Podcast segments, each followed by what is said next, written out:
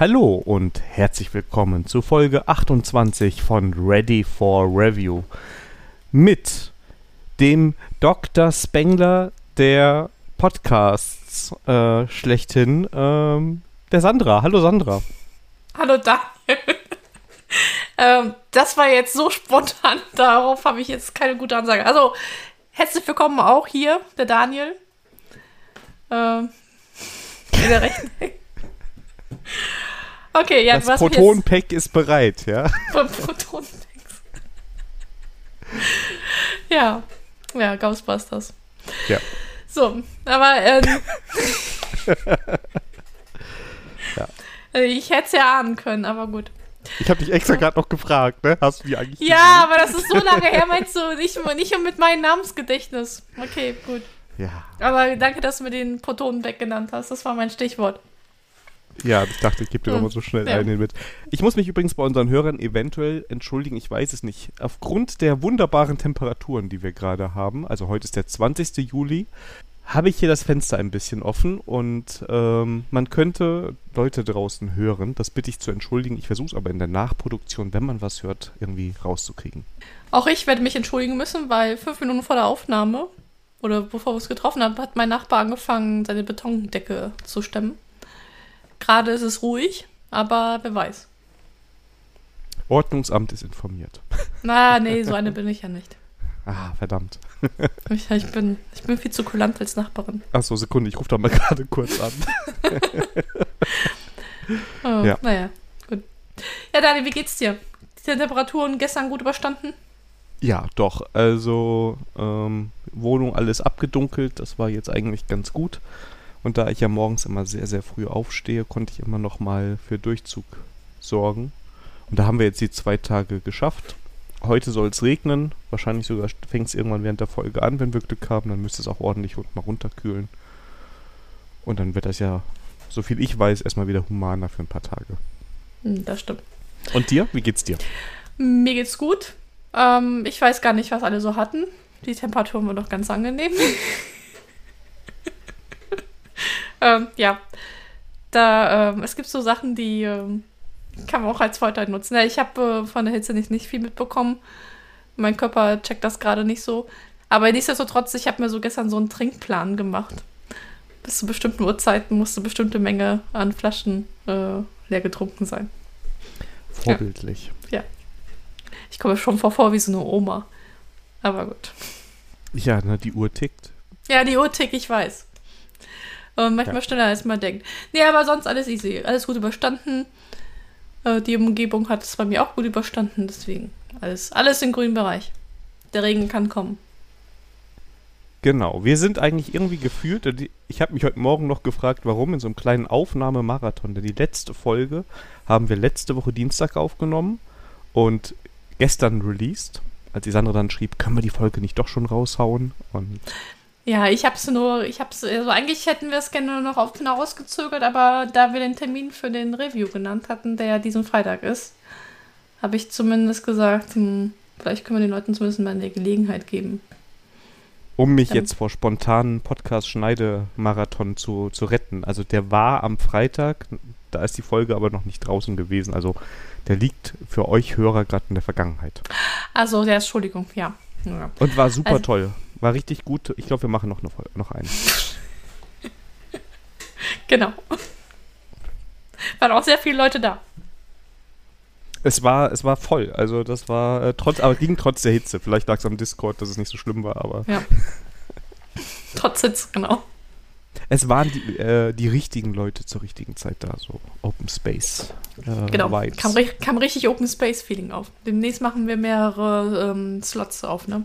Und was ich richtig gut fand, war, dass die äh, Sandra dann in dem Review gekocht hat live, um zu zeigen, dass sie was gelernt hat, nämlich die 5 Stunden Tomatensoße. Durfte auch keiner gut. gehen, bevor die fertig war. Gut, gut, dass wir einen Podcast aufnehmen. Du kannst gerade meinen Mittelfinger nicht sehen. ja, ist jetzt gesagt worden und wie ich gerade gelernt habe, wenn was im Podcast gesagt wird, dann passiert es auch. Ja, genau. Aber es liegt doch in der Vergangenheit. Ja, oder, genau, oder also, weil es in der Vergangenheit ja. liegt, muss es ja jetzt passieren. Okay, damit okay. Oder, oder ähm, haben wir ein Paralleluniversum schon auf? Vielleicht. Das mit und ohne Tomatensauce. Ich weiß Ja, nicht, genau. in welchem ich leben möchte. Oder alternative Zeitrechnung. Ja. Ja, okay, gut. ähm, aber das muss im Paralleluniversum geschehen sein, weil ähm, wenn alles nach Plan äh, gelaufen ist, dann ähm, bin ich kurz vom Review erst zu Hause, weil ich in der Bahn vorher gesessen habe. Und deswegen, ja, das war im anderen Paralleluniversum. Ja, du fängst ja auch in der Folge erst, also im Review an zu kochen, von daher passt das ja. Ja, das passt ja nicht, weil wenn ich das für fünf Stunden Tomatensauce hätte, ja, machen sollen. Nee, die, die, wir machen ja fünf Stunden dann Review. Also wir haben, darf. du musst es anders formulieren. Wir haben dann fünf Stunden Review gemacht. Genau, wir haben fünf Stunden Review gemacht und in denen haben wir zugeguckt, der Tomatensauce. Also wir haben dich nicht gesehen, immer nur die Tomatensauce abköcheln. Ja, genau. Ausgeleuchtet von so einer coolen Lampe, über die wir nachher noch sprechen. Und ähm, ja. Ja. Interessant. Was so im Paralleluniversum alles geschehen ist. Vielleicht ist es ja auch nicht das Paralleluniversum, das wissen wir ja erst Genau. danach. Ja. In der Folge 29 wissen wir, wie das, wie, wie das Paralleluniversum richtig aussah. Und dann sind wir schon fast 30. 30 ist aber ein cooles Alter. 30 ist okay, das stimmt, ja. So mit 40 fangen so wie Wehchen an und so. Ja, ja, ja. Oh, sorry. Alles gut, alles gut. Ich Ähm. hab's ja schon hinter mir, ja. Ja. Also Ja, ich hab's noch vor mir. Ja. Vielleicht passend zur Folge. zur Folge, passend zur Folge. Achso, du willst Also, dann. passend zur F- Folge 40. Ja, oh. Ja, müssen wir mal gucken, ob wir das hinkriegen. Nee, keine Sorge, dieses Jahr werde ich noch keine 40. Ja, wieso? Wenn, dann müssen wir das, das, den, den, den, den Rhythmus wieder ein bisschen runterfahren, damit die Hörer wieder hinterherkommen. Ja. Ja. ja wir, wir, wir schauen mal. Schauen wir mal. ja. Ich würde sagen, wir kommen mal zu unseren Hausmitteilungen. Ja, die sind diesmal gefüllt. Ja, sie sind sehr gefüllt. Ich hätte schon fast einen Ver- Vergleich mit einer anderen Spalte gemacht, aber das wäre ja ein Spoiler. Aber Sandra, ähm, du hast Hardware getestet. Genau. Äh, BenQ hat mir, hat mir eine, eine Screenbar zum Testen geschickt.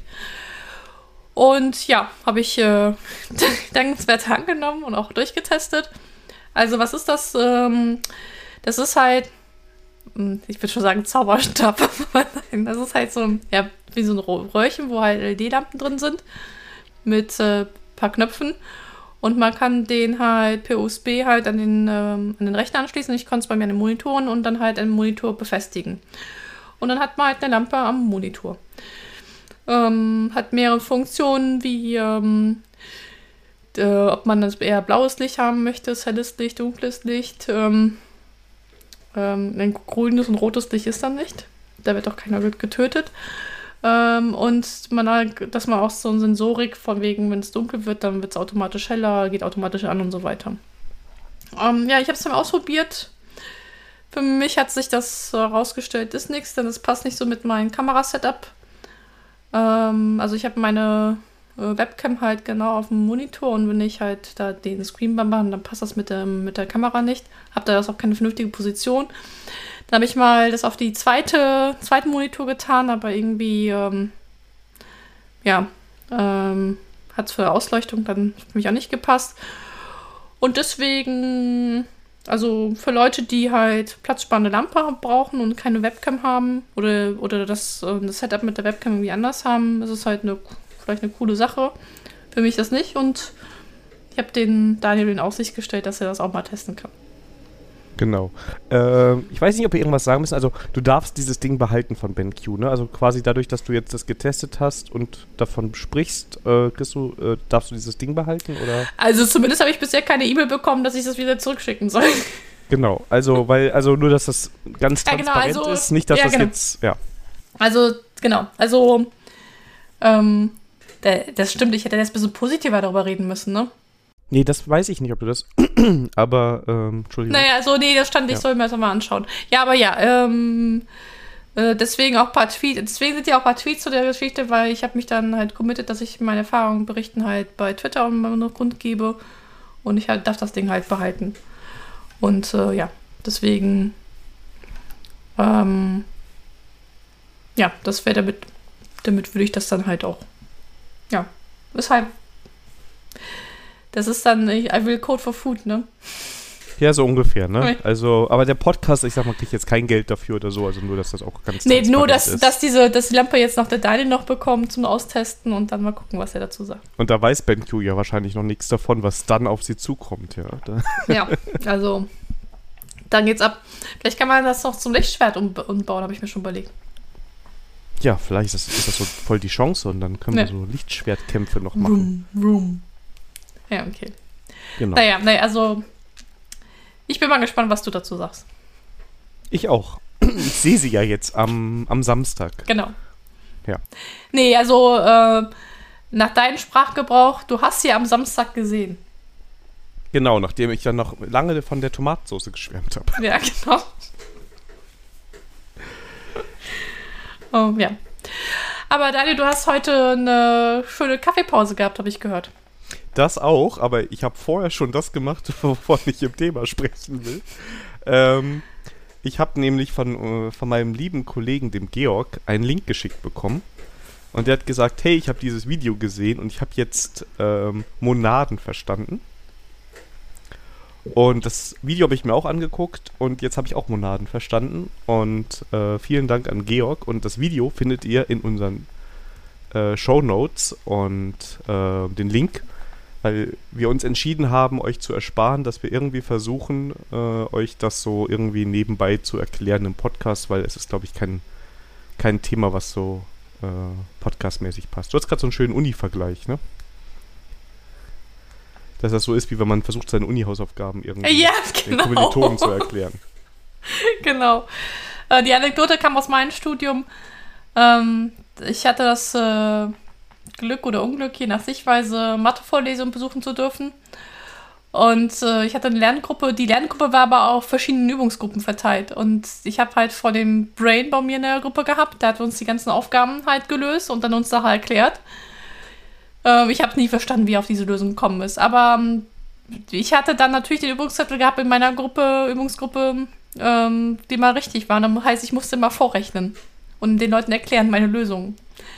Und ich glaube, das war mein Einstieg ins Beraterleben. ja. Oh. Also, ja, ich habe da gelernt, Lösungen vorzustellen, die ich nicht verstanden habe. Ja, und daran, daran musste ich ja wundern. Ähm, zum Link, äh, zum Video, ich habe es mir noch nicht angeschaut, also ich werde euch dann nachreichen in der nächsten Folge, ob die Sandra jetzt auch Monaten verstanden hat.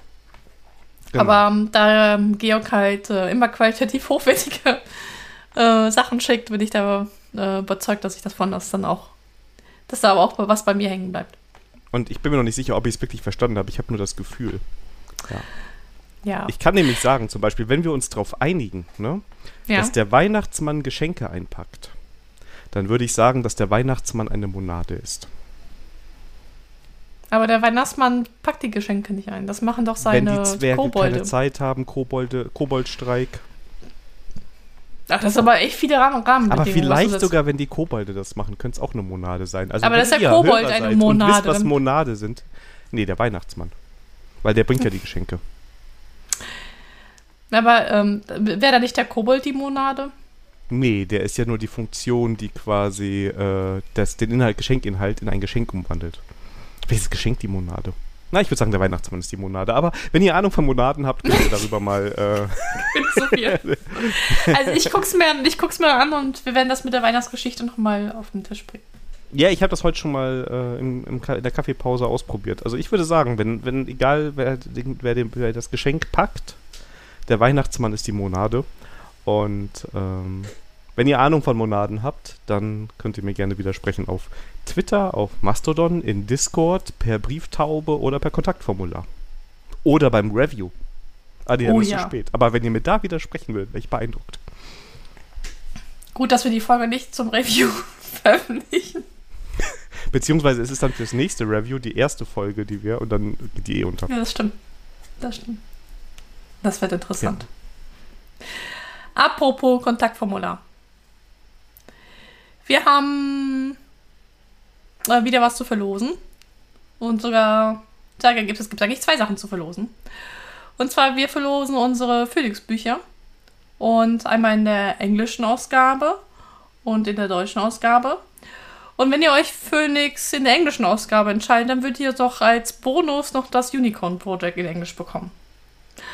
Und als drittes Bonus, weil wir so richtig äh, spender, verschwenderisch sind, ähm, äh, die englische Ausgabe könntet ihr, wenn ihr wollt, sogar ein, ähm, signiert von meinerseits bekommen. so, was müsst ihr dafür tun? Ihr, wir nehmen nur, nur Anfragen, äh, also wir machen ein FIFO-Prinzip Prinzip fürs Come, fürs Out. Ähm, am besten, also wir nehmen nur ähm, ähm, fürs FIFO per Kontaktformular an. Und dann müsst ihr am besten reinschreiben, ob ihr das in Deutsch oder in Englisch haben wollt. Wie gesagt, wenn ihr in Englisch haben, haben wollt, dann könnt ihr euch, äh, könnt, also wenn ihr nur eins haben wollt, kriegt ihr nur eins, aber wenn ihr beides haben wollt, würdet ihr auch beide Bücher kriegen. Mit dem Bonus äh, Signatur von mir. Und wenn ihr die deutsche Ausgaben haben wollt, dann ähm, kriegt ihr nur, nur das Phoenix Project. Genau. Ich kann das auch signieren, aber das will keiner haben und. genau, also, genau, ich würde schon sagen, also wenn jemand sagt, Phoenix habe ich schon, aber Unicorn würde mich interessieren, dann kann man das auch machen. Ja, also wir sind da flexibel, was das, ja. was die, was die. Das heißt, der zweite, der das auf Englisch will, könnte Glück haben, wenn der erste nur eins von beiden wollte. Genau. Oder die, ja. Oder das oder. Ihr habt das schon verstanden. Also ja. äh, Kontaktformular müsste funktionieren. und Nächster ihr könnt, Test, genau. Genau, und äh, wer die Bücher haben möchte, schreibt uns bitte, wir schicken das dann zeitnah. Ähm. Oder ich überreiche das ähm, persönlich auf der Sokrates. Ich habe noch eine Sache, wir müssen noch bei Gewinn, ja. wir, wir, machen ja gerade ein Gewinnspiel. Wir, wir schließen alles aus. Ach so, ähm, ja, das ähm, müssen wir machen, natürlich. Rechtsweg ist ausgeschlossen. Leute, wir wollen einfach nur den ersten zwei, die was schicken, was machen. Wir machen mit euren Daten nichts ganz also. entspannt. Ne? Also wir, wir wollen euch nur was zurückgeben und wenn euch die Bücher gefallen oder euch jetzt nach unseren Reviews die Bücher neugierig gemacht haben, dann könnt ihr das darüber bekommen. Ähm, aber wir wollen das jetzt nicht irgendwie wilder machen. Kommerziell ausschlachten. Genau, wir löschen auch alle Kontaktdaten danach. Wir, wir, werden eure Kontaktdaten quasi nur abfragen, damit wir euch das Paket schicken können und danach interessieren sie uns nicht mehr. Genau. Ja. So, und wenn ihr uns eure Daten nicht geben wollt, und zufällig auf der Sokotest seit dieses Jahr, dann äh, könnt ihr es gerne reinschreiben, dass ich euch das dann auf der Sokotest mitbringe. Denn ich habe äh, die erste Runde der Lotterie gewonnen und bin von Donnerstag bis Sonntag mit dabei. Um, ähm, genau. Da kann sich, glaube ich, für die Lotterie nochmal anmelden, weil es soll noch, noch weitere Ziehungen geben. Deswegen. Oh, ja, cool. Deswegen, also ich würde es nochmal, dann nochmal, ähm, wie heißt es, die Shownotes packen. Ja, und ich glaube, bis ich das verkünden kann, dauert es nochmal so ein Jährchen. Also dieses Jahr ist keine Sokrates für mich, aber nächstes Jahr können wir das mal angehen. Dann machen wir Podcast live auf der Sokrates. Oh, das wäre mal eine coole Sache, oder? Ja, mega, Mit oder? Hörertreffen. Mit Hörertreffen, genau. Auch Leute, die vorher nicht gehört haben. Hauptsache, ihr setzt euch da rein und. genau. Oder wir machen eine FAQ. Ja, aber das, was will man denn wissen? Weiß ich nicht. Daniel, erklär das doch mal mit dem Weihnachtsmann. Genau, zum Beispiel. Und das mit den Fronten habe ich immer noch nicht verstanden. Ja, gut, aber da kann ich auch nicht helfen. ja. Ja. Aber oder wo wie, wir schon bei Sachen, ja. Ja, oder wie, wie, wie, wie die Jagd nach den Ghost äh, Developers ausgegangen ist. Ja. ja. alle in der Geisterfalle verschwunden. Aber wo wir über Sachen gesprochen haben, die wir nicht verstehen, Sandra, wie steht's denn um die Klingel? Ja, ich will es nicht glauben, aber es gibt wieder ein Klingeling-Update. also ich, ähm, ich oute mich. Ich hatte nicht gedacht, dass so ein Thema, so ein Thema uns über so viele Folgen trägt. Also ich das bin nimmt schon ja auch mit. Das ist ja. ja. Keine Folge ohne Klingeling-Update. Ja, ich war am Wochenende bei meiner Oma und da habe ich, da war auch der Supporter der Klingel da gewesen. Und hat auch gleich seinen nächsten Family IT Support. Der sah auch schon sehr angepisst aus, deswegen. Und ähm, wir haben ein neues verstecktes Feature gefunden an dieser Klingel. Sie funktioniert nämlich nicht, wenn es kein Internet gibt. So gar nicht, gar nicht. So gar nicht, so richtig gar nicht. Ja, geil. Was soll ich mal sagen? Das ist doch ein mega Feature, oder? Und ähm, da hat mir der Family IT Supporter der Klingel gesagt, also der so langsam angepisst ist, weil jedes Mal, wenn er hier jetzt bei Oma ist, da irgendwas mit der Klingel ist. Und ich mir dachte so, I told you so. Ich konnte mir auch diesen Kommentar auch nicht verkneifen. Dann ähm, kam dann die Anmerkung ähm, von der Mutter der Family IT Supporter für die Klingel, dass sich Oma genau so eine Klingel gewünscht hat und dass ich das auch mal respektieren sollte, dass Oma das jetzt so haben möchte. Und da dachte ich so, Anfängerfehler, das haben wir schon in der Softwareentwicklung gelernt. Denn der Kunde beschreibt die Anforderungen immer nur an Sachen, die er schon kennt. Und das muss man zu Anlass nehmen, mal zu hinterfragen, was genau die Anforderungen sind. Weil der Kunde kann meistens diese Anforderungen nicht selber formulieren. Und da habe ich gesagt, ja, Oma hat das als Beispiel genommen, aber das war nicht das, was sie haben wollte, denn ihre Anforderungen waren ganz andere. Das, also müssen wir jetzt nicht verkaufen. Naja, ich gebe diese Klingel, lange Rede, kurzer Sinn ich wurde schon angeschaut, ob ich nicht den Support für diese Klingel, weil ich in der Nähe wohne. Ich so, nee, wenn du Fifi anschafft, anschafft, muss auch mit den Gassi gehen. Und ich gebe dieser Klingel jetzt noch bis Weihnachten. Kann ja, natürlich da passt es doch auch super mit dem Klingelton. Also ja, ich, ich auf jeden Fall mitnehmen. ja, das stimmt, das stimmt. Also es bleibt spannend. Also ich finde es richtig geil. Also eine Klingel, die nicht funktioniert, wenn kein Internet da ist. Also wenn da, also ich kann ja verstehen, dass gewisse Funktionalitäten nicht mehr klappen, aber dass, dass sie einen Ton von sich gibt, wäre schon nett. Ja, aber siehst du, wir haben es ausprobiert. Ich habe wirklich mal äh, den Router aus dem Internet rausgetan und, ähm, ähm, und nur das WLAN angelassen. Und das, das müsste ja halt eigentlich reichen, weil alle Geräte halt im WLAN waren. Und nein, hat sie nicht getan. Also echt schon eine schnieke Sache. Spannend. Spannend. Also Leute, wenn ihr euch eine smarte Klingel holen wollt, guckt bitte dreimal nach. Aber falls ihr eine coole Klingel habt, also rein aus Neugierde, nicht unbedingt für Sandras Oma, aber dann sagt mal Bescheid, was man da heute holt, wenn man so was nicht von Amazon haben möchte, was aber irgendwie smart ist. Ja, wo es noch nicht mal smart. Ich glaube ich einfach, wenn ich das nächste Mal eine Klingel brauche in den Baumarkt und hole mir irgendwie Also wie gesagt, meine Lösung lautet immer noch 15 Euro laute Klingel und eine separate Kamera, die ja, nichts Smartes an sich hat und los geht's. Ja. Also das wäre meine Lösung jetzt für das Problem. Aber das, das ist ja zu simpel. Und damit kann man auch keine Abos verkaufen. Das stimmt. Ja. Ach, ja. Ja. Ja, ja es bleibt so spannend. Ja? Wir, wir bleiben dran. Ähm, wie sieht es ähm, haben wir es am Samstag eigentlich jetzt die, die, also jetzt in die Zukunft gedacht, ich meine, die, äh, haben wir am Samstag dann die, die Begehung schon gemacht? Die Begehung? Die Ortsbegehung für die Klingel. Äh, weiß ich nicht, was du planst. Ich weiß ja nicht, wo deine Oma wohnt. Ja, die wohnt ja zehn Minuten von mir entfernt also deine arme Oma, also das würde ich ihr jetzt erstmal ersparen, dass da einer vorbeikommt. Okay, es gibt keine, also... Das ist ihre Klingel. Uiuiuiuiui. Ja, ich bin wieder weg. Ich weiß nicht, ob das so der perfekte erste Einstieg ist. ja. ja Besuch mit der Klingel. Nein, alles gut. Ja. Nein, also, ähm, dann gibt es keine, kein Hangover zum nächsten Mal. Also es äh, wir werden nicht live berichten von, von der Ortsbegehung der Klingel. Außer sie findet statt. Ich dachte, du willst, du, du ach, okay, gut. Ja, wer also, weiß, ja, wer, wer Hallo, wir haben eben schon von Paralleluniversen gesprochen. Da wird auch eins dabei sein, wo deine Oma vorbeikommt mit den klingelnden Händen. Ich hab's nicht mehr ausgehalten. Ja. okay. Ja, so kann man es natürlich auch sehen. Ja. Aber so wie du nicht gedacht hast, dass das Klingeling-Update hier nochmal kommt, so hätte ich nicht gedacht, dass sich hier unsere Superspalte so entwickelt. Und meine immer noch Lieblingskategorie, seit einiger Zeit jetzt. Sandra lernt kochen. Und Sandra, was hast du uns denn heute mitgebracht? Also, heute, ähm, also Premiere, das ist mein erstes Freestyle-Rezept hier in diesem Ihr merkt, das Niveau steigt langsam. Ja, genau. Ähm, ich wurde auch schon gefragt, ob wir zum Koch-Podcast äh, mutieren. Äh, nein, Leute, also ich kann euch äh, sagen, wir werden uns weiterhin mehr über IT unterhalten als über Kochen.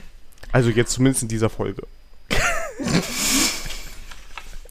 Also es gibt bestimmt ein Paralleluniversum, wo, wo es zum Koch-Podcast montiert, aber nicht jetzt.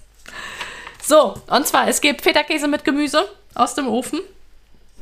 Und ähm, das ist auch, ähm, ich würde mal sagen. Das war jetzt auch das Rezept. Super schön, dass ihr zugehört habt.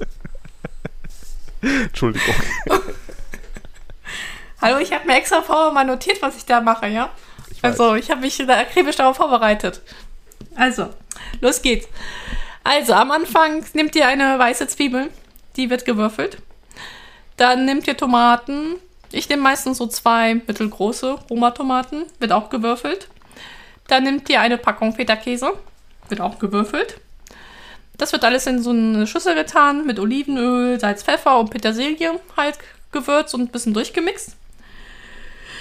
Dann ähm, kommt sie auf eine Auflaufform und dann wird sie nochmal mit Oliven ähm, dekoriert und mit einer Peperoni. Und dann kommen sie für 20 Minuten in einen vorgeheizten Ofen. So, bei mir ist das so 180 Grad Umluft für 15 bis 20 Minuten. Und ja, das, ähm, da könnt ihr nebenbei nochmal ein Meeting machen, was auch immer. Nach 20 Minuten habt ihr mit Stückchen Brot, habt ihr ein super leckeres Mittagessen.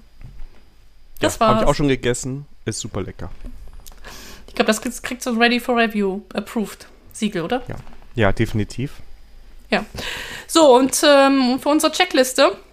Also, es ist auf jeden Fall in der Mittagspause koch- und essbar. Ähm, es ist auch in der Büroküche, wenn sie einen Ofen hat, kochbar. Das ist ja nicht immer gegeben. Ähm, es ist auch im Büro essbar. Also ihr könnt das natürlich auch mit Knoblauch verfeinern. Ich mache das halt nicht, weil bei uns im Haushalt halt kein Knoblauch benutzt wird zum Kochen. Und ich finde, das skaliert auch sehr gut. Das ist halt nur diese Schnübelarbeit für das ganze Team. Ja. Da müsst ihr halt ähm, mehr Leute zum Schnibbeln halt holen. Und ähm, das kann man natürlich auch mit anderen Gemüsesorten machen. Also ich mache das manchmal auch, wenn ich so äh, Reste, Gemüseresterampe habe. Dann kann es auch schon mal sein, dass ich dann auch eine Zucchini reintue oder Pilze.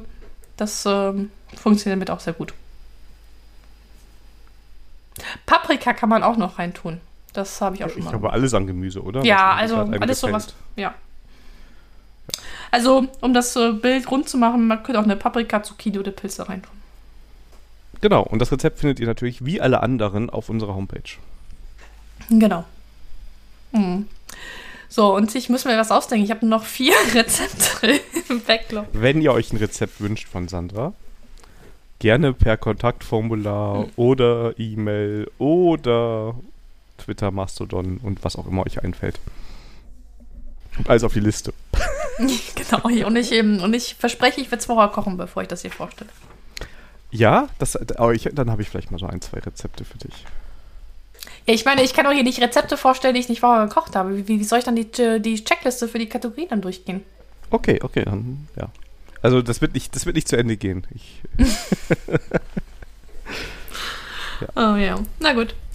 So, dann hätten wir Daniels Lieblingskategorie abgeschlossen. Kommen wir zu News des Monats. Genau. Und ach, da fange ich ja an. Ja. Aha. Und zwar, ich habe äh, gespickt bei einem anderen Podcast, nämlich Binärgewitter. Schöne Grüße. Die haben, ähm, ne, also da hat ein Hörer auf eine Alternative zu DuckDuckGo ähm, verwiesen, nämlich Startpage. Das habe ich mal ausprobiert. Ähm, passt ganz gut. Was sich nur mir an der Funktion halt fehlt, ist das G-Ausrufezeichen, denn bei DuckDuckGo ist das so, wenn ich dann nicht immer das kriege, was ich mir so denke, dann wechsle ich anonym halt auf Google und dann gibt es das Suchbegriff ein und dann gehe Ausrufezeichen. Da wirst du halt auf, ähm, auf Google halt ähm, verwiesen. Warum eine Alternative zu DuckDuckGo? Und zwar, die haben wohl vor ein paar Monaten mit Microsoft eine Partnerschaft eingegangen, dass sie, ähm, wenn sie, dass sie halt, äh, ich glaube, in den Microsoft Browser Brave. Nicht Brave. Doch, Brave heißt er, oder? Äh, nee, Edge, Edge, heißt das, Entschuldigung. Brave war was anderes. Ähm, dass das Tracking halt, ähm, halt an ist. Und das ist halt, ähm, ähm, also da fühlen sich viele Leute verarscht, was ich nachvollziehen kann, weil DuckDuckGo halt damit äh, damals am Start gegangen ist, dass sie halt Google halt an den Pranger gestellt haben, dass sie halt die User halt tracken. Und das ist halt jetzt so Bruch. Und äh, Startpage macht das wohl nicht. Und ja, selber ausprobieren, selber ein Bild davon machen. Ähm, ich, also wie gesagt, ähm, ich weiß nicht, ob ich noch länger, also ich bin jetzt in der Probungsphase und mal gucken, wie lange es halt anhält. Ja, was auch anhalten sollte, ist ein E-Bike. ich bin heute nur für die Über Überleitungen, ja. ja. ja, ich muss, ich muss sagen, daran merkt man, dass wir im Kapitalismus leben, ne? Konsum ist alles. Und man muss die Leute irgendwie mal zum Kaufen halten. Und zwar, Bosch hat angekündigt, dass sie demnächst E-Bikes verkaufen mit ABS. Oder sie haben schon Bikes mit ABS, aber jetzt diesmal noch kleiner, schneller, weiter, günstiger. Und ich frage mich echt, wieso man bei einem Fahrrad dann ABS braucht. Weil man es kann. Ja, wahrscheinlich. Oder ob E-Bikes dann noch das neue Wort für E-Motorrad wird. Ähm, aber bieten die die E-Bikes an oder bieten sie die Teile an? Na, die bieten auch eigene E-Bikes an. Aber ah. die, ja, sie haben also Bosch ist halt, wie ich das jetzt so, jetzt werde ich es halt wissen. Ähm, Bosch hat Teile für Fahrräder, aber sie bieten auch eigene E-Bikes halt an. Und die haben halt ihr Portfolio halt erweitert, indem sie halt nicht nur die Motoren ins anbinden, sondern sogar ABS-Systeme. Okay. Ist ja die Frage, wenn du richtig schnell bist, also mit dem E-Bike kannst bist du ja schon ein, kannst ja schon schnell unterwegs sein. Ja, 25 km/h so, ne? Das kannst ja, du aber auch mit dem Fahrrad hinkriegen. Ja. Aber die werden sich ja was dabei gedacht haben. Ja, sag ich ja, Kapitalismus und Konsum. Das ist genau wie die Entwicklung bei den Fernsehern, ne? wo jedes Jahr irgendwie neue Generation kommt und die Features immer unnützer werden. Aber ja, ja, stimmt. Also, ja, ist so. Also, wir, ich weiß, dass wir vor zehn Jahren einen Fernseher gekauft haben und da war, haben wir uns für einen entschieden, wo mein Mann gesagt hat, also der Axel gesagt hat, das Feature mit der 3D-Brille brauchen wir unbedingt. Ja, wir haben in diesen zehn Jahren zweimal einen 3D-Film geguckt. Ich weiß das gar nicht, ob witzig. So ich habe vor zwei, drei Jahren einen Fernseher gekauft und ich habe gesagt, ich will auf jeden Fall einen ohne 3D. witzig. Ich weiß gar nicht, ob unser aktueller ähm, 3D-Fähigkeit hat. Wahrscheinlich nicht. Aber das, das, ist ja auch eine Glasplatte, was wir uns da geholt haben. Gefühlt. Ach so. Ja, die werden immer dünner, ja. Ja, das stimmt. Also ich bin auch Gott sei Dank froh, dass wir nicht, also nicht vorhaben, ihn wieder auszuziehen. Das ja. wäre mit dem, mit dem Fernseher echt, das ist echt ein, ist ein Problem.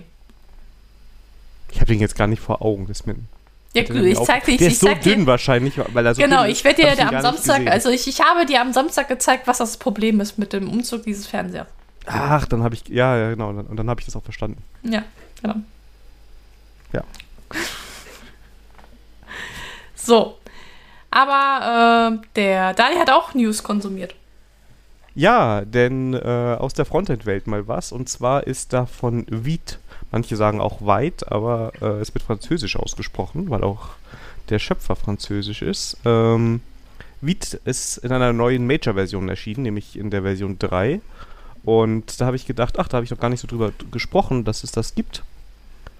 Und das wollte ich jetzt auch mal so ein bisschen nachholen. Also Vite, Vite ist eine Kombination aus ähm, einem Bildtool, würde ich sagen, und einem ähm, Dev-Server für Frontend-Entwicklung.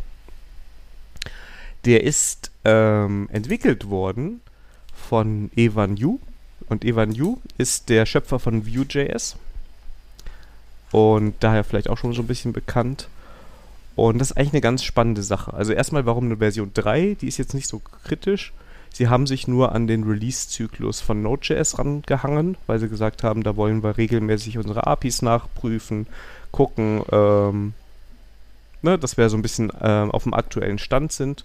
Finde ich jetzt gar nicht so schlecht, wenn man sich so an dem, ich sag mal, an der Muttersprache so ein bisschen orientiert, wenn man neue Releases rausbringt. Und ähm, ja, das ist, ähm, wir verlinken das wieder in den Show Notes, finden Sie also auch auf unserer Homepage oder im Podcast-Player eurer Wahl. Und ja, ich könnte noch was dazu erzählen, was das Besondere ist, warum man jetzt kein Webpack oder so mehr braucht, sondern alles mit Vite macht. Aber ja, das darf die Sandra aussuchen, ob sie das interessiert. Ja, dann selbstverständlich. Selbstverständlich. ich muss ja meine Frontend-Kenntnisse hier auffrischen. Ähm, ich höre zwar schon wieder äh, die Backend-Leute unken, dass ja schon wieder ein neues Tool da ist. Äh, das macht aber hier in dem Fall ein bisschen Sinn und ich glaube, das äh, ist auch eine sehr gute Motivation. Und zwar muss man sagen, wenn man sich so Bundle-Tools wie Webpack anguckt, dann, also es geht inzwischen auch besser, aber grundsätzlich sind die halt ein paar Jahre alt, haben auch auf andere Browser gesetzt oder auf andere Entwicklungsstände, was die Sprache anging. Und ähm, wenn du eine Frontend-Anwendung gebaut hast, dann haben diese Build-Tools quasi deinen kompletten Code genommen, da einmal deine Build-Tools, die du konfiguriert hast, drüber laufen lassen und dann kam eine große JavaScript-Datei raus. Irgendwann haben sie das dann noch so gemacht, dass das auch in Chunks zerlegt wird, dass du da halt quasi einzelne Teile laden kannst. Also alles ganz schön und ganz gut. Kann man auch alles nutzen, muss man jetzt nicht ähm, umbauen. Aber inzwischen gibt es die ähm, ECMAScript-Module, ES-Module. Und ähm, die werden von Browsern unterstützt. Also wenn du früher in einem Frontend irgendwo einen Import geschrieben hast, dann war das kein dynamischer Import, der irgendwie aufgelöst wurde oder so. Also es gibt auch wieder immer Ausnahmen. Aber ähm, mit diesen ECMAScript-Modulen hat das der Even Yu halt geschafft, dass er mit Vite ein Bildtool gebaut hat, das quasi nur das baut in der Sekunde auf dem Dev-Server, was du gerade wirklich brauchst. Also der löst nur die Importe auf im Frontend, die du gerade brauchst. Und äh, hat dann so Hot Reloading und so. Also du änderst irgendwie im CSS oder im JavaScript was, ähm, dann aktualisiert sich das sofort im Browser. Und das hat er äh, ziemlich gut gemacht. Die Geschwindigkeit ist echt beeindruckend und das hat sich jetzt auch in vielen, vielen Projekten als äh, Default durchgesetzt. Sogar die PHP-Welt, also Laravel oder wie das Ding heißt, mhm. oder Laravel. Lavandel oder Lavandel? Laravel, also Laravel oder so heißt es auf jeden Fall, weil ich habe es hier vor mir stehen. Äh, das ist ja so ein Framework, was aus der PHP-Welt kommt und die nutzen das zum Beispiel auch, aber auch viele JavaScript-Projekte. Genau, und das ist eigentlich ein cooler Ansatz und ich finde es ganz gut, dass sie das machen, weil sie quasi auf den aktuellen Stand, was können die Browser gegangen sind und ein Bildtool gebaut haben, das das entsprechend bedient, damit man da die optimale Entwicklungserfahrung hat. Okay. Klasse. War das jetzt verständlich? Ja, es war sehr verständlich und äh, aber du hast schon ein bisschen nimmst das Vorteil, misst schon wieder ein neues Bildtool im Frontend. Schon ein bisschen genährt. Aber es klang zumindest plausibel und äh, und ich hätte jetzt auch nicht gedacht, dass bei den alten Bildtools, dass sie da irgendwo an meinem Stand dann stehen bleiben. Aber. Ja, das, die Sache ist einfach die, ähm, das, es, es hängt immer so ein bisschen am Ökosystem, ne? Also Viet setzt zum Beispiel intern auf ES-Bild. ES-Bild ist ein ähm, ja, Compiler, der in Go geschrieben ist und der unfassbar schnell ist. Und viel ich weiß, macht das zum Beispiel Webpack nicht.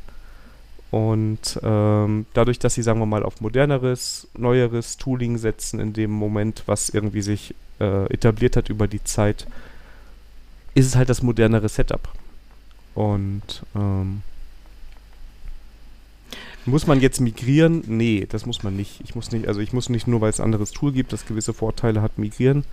Gibt bestimmt auch immer noch genug Anwendungsfälle für Webpack und mit viel Konfiguration kann man da auch einiges erreichen aus der eigenen Erfahrung weiß ich halt, dass das Schöne an Vite ist, dass du sehr wenig konfigurieren musst und dann klappt das trotzdem einfach alles. aber du ähm, willst schon sagen, du willst aber schon sagen, wenn du ein neues Projekt anfängst, dann würdest du Vite eher nehmen. Ähm, ja und nein. Es kommt ja darauf an, was ich mache. Also, ähm, wenn ich jetzt, was würde ich jetzt im Content machen? Ich würde Vue, React oder wenn ich echt keine andere Alternative sehe, Angular machen, ja. Und ähm, die bieten dir alle äh, quasi vordefinierte Setups. Ne? Also Vue hat das Create View, React hat Create React und Create View hat halt Vite eingebaut, das kriegst du gar nicht mit. Und Create React App hat, soviel ich es weiß, gerade äh, Webpack eingebaut und versteckt das auch alles vor dir. Okay. Und da ist mir das erstmal total egal, ähm, weil ich dann, sagen wir mal, mit dem Standard-Setup erstmal fahren würde, bevor ich nämlich jetzt mit dem, meinem Bildtool alles selber mache dann würde ich das ähm, mir ersparen. Okay. Ist schon eine interessante Sichtweise, weil wir im Backend, also zumindest in der Java-Welt, ähm, Auch wenn das keinen Sinn macht, aber theoretisch könntest du ja auch eine ältere Maven-Version nehmen und trotzdem ein modernes, Java, also neueres Java benutzen. Und ne? das ist ja, das eine ist ja total entkoppelt vom anderen. Äh, das, das Java, also äh, wir haben ja heute noch, heute noch, noch, wir sprechen ja heute noch mal drüber, aber jetzt greife ich ein bisschen vorweg. Also was das modernere JavaScript-Nutzen angeht, ist das Frontend wesentlich besser als alles, was ich im Backend kenne, weil du hast immer einen Compiler oder Transpilationsschritt dazwischen. Und der stellt sicher, dass es in meiner Umgebung am Ende läuft. Und das kann ich mit jedem Bildtool auch heute noch. Also das ist, ist egal. Ich habe jetzt nur, was macht Vite besser als äh, Webpack zum Beispiel? Vite bietet dir halt einfach für deinen Browser, für den Develop, für das, fürs Development das optimale JavaScript an, wo nicht alles gebundelt ist, sondern nur das, was du brauchst. Dadurch ist es schneller. Ne? Weil okay. es halt nicht eine ganze Anwendung bauen muss, sondern nur ein Teil, wenn du den anderen Teil jetzt gerade noch gar nicht anzeigst. Ne? Okay. Da würde ich mal sagen, aber das besprechen wir gleich mal, was so die Besonderheiten im Frontend ist, was ich als Backend-Entwickler nicht immer verstehe. Ja, vielleicht, vielleicht irre ich mich ja auch. Ja, du, ich bin gespannt, was da von ja, kommt. Ich auch, ich auch. Aber ah. noch spannend, gespannter ist wahrscheinlich jeder, der den Letz-, die letzte Folge gehört hat, denn wir haben groß angekündigt. Die großen Klassiker kehren zurück und endlich kommt das Review zu The Unicorn Project. Und äh, Sandra, du willst es doch bestimmt gerne zusammenfassen. Äh, es ist so wie Phoenix Project, nur aus Entwicklungssicht. Genau, und ihr, ihr hört ja auch schon was, also das ist, äh, ja. Ja, also wir haben uns gequält und deswegen, ähm, ähm, äh, deswegen hat es auch so lange gedauert, bis wir es gelesen haben. Und, ähm, ach, ich weiß nicht, also bis Kapitel 6 war es langweilig für mich danach im Kapitel, ab Kapitel 7 kam, denke ich mal, ein bisschen Input, wo ich sage, okay, jetzt fangen sie einmal an, ihre äh, Methodiken halt, oder warum sie was machen, zu erklären und die Problemfelder. Und ähm, ja, ich glaube, ich, glaub, ich habe dasselbe Problem gehabt wie du mit Phoenix-Projekt ähm, ähm, in der vor paar Folgen. Ähm, ich also ich war nicht so begeistert vom Buch, wie das, äh, wie ich von Phoenix Projekt begeistert war. Ich vermute, liegt einfach daran, dass ich eine gewisse Berufserfahrung habe und das äh, Phoenix Project halt ähm, auch ein äh, Gebiet erklärt hatte, was ich von, von, damals weniger Ahnung hatte, nämlich Operations und deswegen da mehr begeistert war. Und das mit Unicorn Project, das war so, ach, so da habe ich mich öfters entdeckt, ach nee. Echt? Auf die Lösung seid ihr jetzt gekommen. Okay. Ja, Daniel, was war dein Eindruck so? Also ich habe mich auch gequält. Ich glaube, wir haben es auch beide nicht bis ganz zum Ende gelesen. Ja, mich, aber ich, äh, im Gegensatz zu dir, habe ich vor, das auch doch zu Ende lesen. Mir fehlt noch Kapitel 18 und 19. Ja, ich habe ja eher so überflogen, habe ich das alles, aber es ist so, ich fand es am Anfang besser. Es hat mich von Anfang an ein bisschen demotiviert, dass du, dass man die komplette Story kennt, wenn man ähm, das Phoenix Project gelesen hat. Ka die Charaktere, also da ist halt nicht so so Entscheidendes passiert. Und wenn, da ging es mir wie dir, ne? Also man entwickelt jetzt schon seit ein paar Jahren Software und dann denkt man sich auch manchmal, oh, da habt ihr jetzt aber gerade voll die Entdeckung gemacht. Ähm, aber das ist natürlich immer sehr vom eigenen Kontext abhängig. Also ich kann mir vorstellen, dass ähm, es auch Entwickler gibt und das heißt jetzt nicht, dass sie irgendwie nicht gut sind, die da aber auch nochmal was rausziehen können und vielleicht auch nochmal ein paar neue Denkanstöße bekommen. Ähm, ansonsten gibt es da, glaube ich, in dem Buch gab es auch hinten das Errata, ne? Genau. habe ich heute Morgen drauf geguckt, ähm, dass da nochmal so ein bisschen die Zusammenfassung ist von dem, was sie so ein bisschen äh, da predigen. Es sind, es sind dieselben Schwächen wie im Phoenix-Projekt, ne? Also wenn ich sehe, was die Leute auf einmal alles zu, zu leisten in der Lage sind, ähm, da bin ich jedes Mal beeindruckt. Das äh, habe ich in der freien Wildbahn noch nicht gesehen bei einem Team, das so auf dem Status am Anfang ist, wie das in dem Buch beschrieben wird. Ähm, ja, also es ist ähnliche Kritik und ähm, ich glaube, ich muss die große Klassikerspalte bei uns dafür nicht anpassen, oder? Ähm, nein, es reicht, wenn das Phoenix-Projekt schon drin ist. Ähm, aber ich sag mal so, es ist jemand, also ich würde sagen, jemand, der komplett neu ist, also von der Uni kommt, wenig Projekterfahrung hat und ähm, äh, mal gerne äh, einen Blick über den Tellerrand kriegen möchte, ist es ein gutes Buch. Für Leute, die jetzt ähm, nicht hinterm Berg gewohnt haben, Ja, ist die Referenzliste eigentlich ganz nett. Also, ja. Ja, wobei ich, ich will es gar nicht so negativ formulieren, weil ich kann mir auch vorstellen, wenn du in einem Projekt bist, wo es halt einfach gar nicht gut läuft und dir fehlen vielleicht einfach die Mittel, weil du ein Ghost-Developer bist oder weil du äh, äh, dich da noch nicht so mit beschäftigt hast, dann könnte es auch sein, dass du das liest und da echt nochmal ein bisschen Input rausziehst. Vielleicht auch, wenn du so, so ein bisschen dich informierst. Also ist jetzt nicht so, dass ich sage, auf gar keinen Fall lesen. Nein, das sage ich auch nicht. Also das deswegen, deswegen ähm, äh, sage ich halt, wenn du halt ähm, eher juniorig mit unterwegs bist, sagen wir so. Ich glaube, Ja. ist eher das richtige, der richtige Begriff dafür. Ja. Ja. Oder du 20 Jahre in deinem eigenen Kessel ge gelebt hast und, äh, und vielleicht ein bisschen ähm, Anregung von außen brauchst, dann ist es vielleicht ein gutes Buch. Genau, aber ich glaube, das ist, das ist echt eine sehr gute Empfehlung. Also gerade dieses im eigenen Kessel, das kann das Projekt sein, das kann äh, ja alles Mögliche sein. Ja, dann könnte es ganz gut sein. Oder wir verpassen vielleicht nochmal die Phoenix-Seite nochmal an, dass wir sagen, ähm, dass wir das vielleicht da, da, da platzieren. Ja, müssen wir mal überlegen. Ja, Ja. ja, hm, hm, hm. mal gucken. Ist halt so, also ähm, ich war vom Phoenix, wie gesagt, ich war vom Phoenix Project mehr begeistert, aber das wahrscheinlich, weil das halt neu war für mich. Und deswegen, ich kann mir vorstellen, dass jemand, der auch für ihn das ein bisschen neuer ist, dann das Unicorn Project auch entsprechend cool rüberkommt. Aber ne, die, die Presse muss nicht angehalten werden, da kommt noch nicht das Ready for Review große Klassiker-Siegel drauf. Nein, das nicht. Das reicht für das Phoenix. Und das Phoenix Project hat es ja auch so mit so, so gerade hin noch bekommen. Ne? Ja, genau, ist also unter Beobachtung. Ne? Also, Ja, was lesen wir als nächstes? ich habe gelernt, dass wenn ich das jetzt sage, das besprechen wir noch nach der Folge, würde ich sagen. das ist eine sehr diplomatische Antwort. Aber wir wollen natürlich ein paar mehr große Klassiker haben, von daher kommt da bestimmt bald wieder was. Ja, definitiv. Ja, wir hatten noch nichts aus der Java-Welt, ne? Wir, wir, wir besprechen das nach der Folge. Ich merke schon, ich muss Java-Bücher wieder lesen hier, aber ja. Ja, du musst gar nichts. Alles kann, nichts muss. Warum gibt es eigentlich keinen Java The Good Parts? Weil. Doch gibt es. Echt? Ja. Alle Java-Bücher beschreiben die Good Parts. Das ist eigentlich schon. Ähm okay, jetzt kommt dieser alter Witz mit dem JavaScript Reference Guide verglichen zu den Good Parts. Es gibt tatsächlich Java The Good Parts. Echt? Ja. Du hast es gerade gegoogelt? Ja. Okay. Hat 3,3 Sterne bei Amazon. Das ist zu wenig für der große Klassiker. Ist vielleicht doch die Bewertung von Java. nein, nein, nein, das Buch ist einfach noch nicht gut genug. Wie viele Seiten? 192 ist jetzt auch nicht dick, ne? Naja, nicht, dass das JavaScript der Good Parts dicker wäre. Wir machen hier gerade so ein bisschen Schwanzvergleich, kann das sein?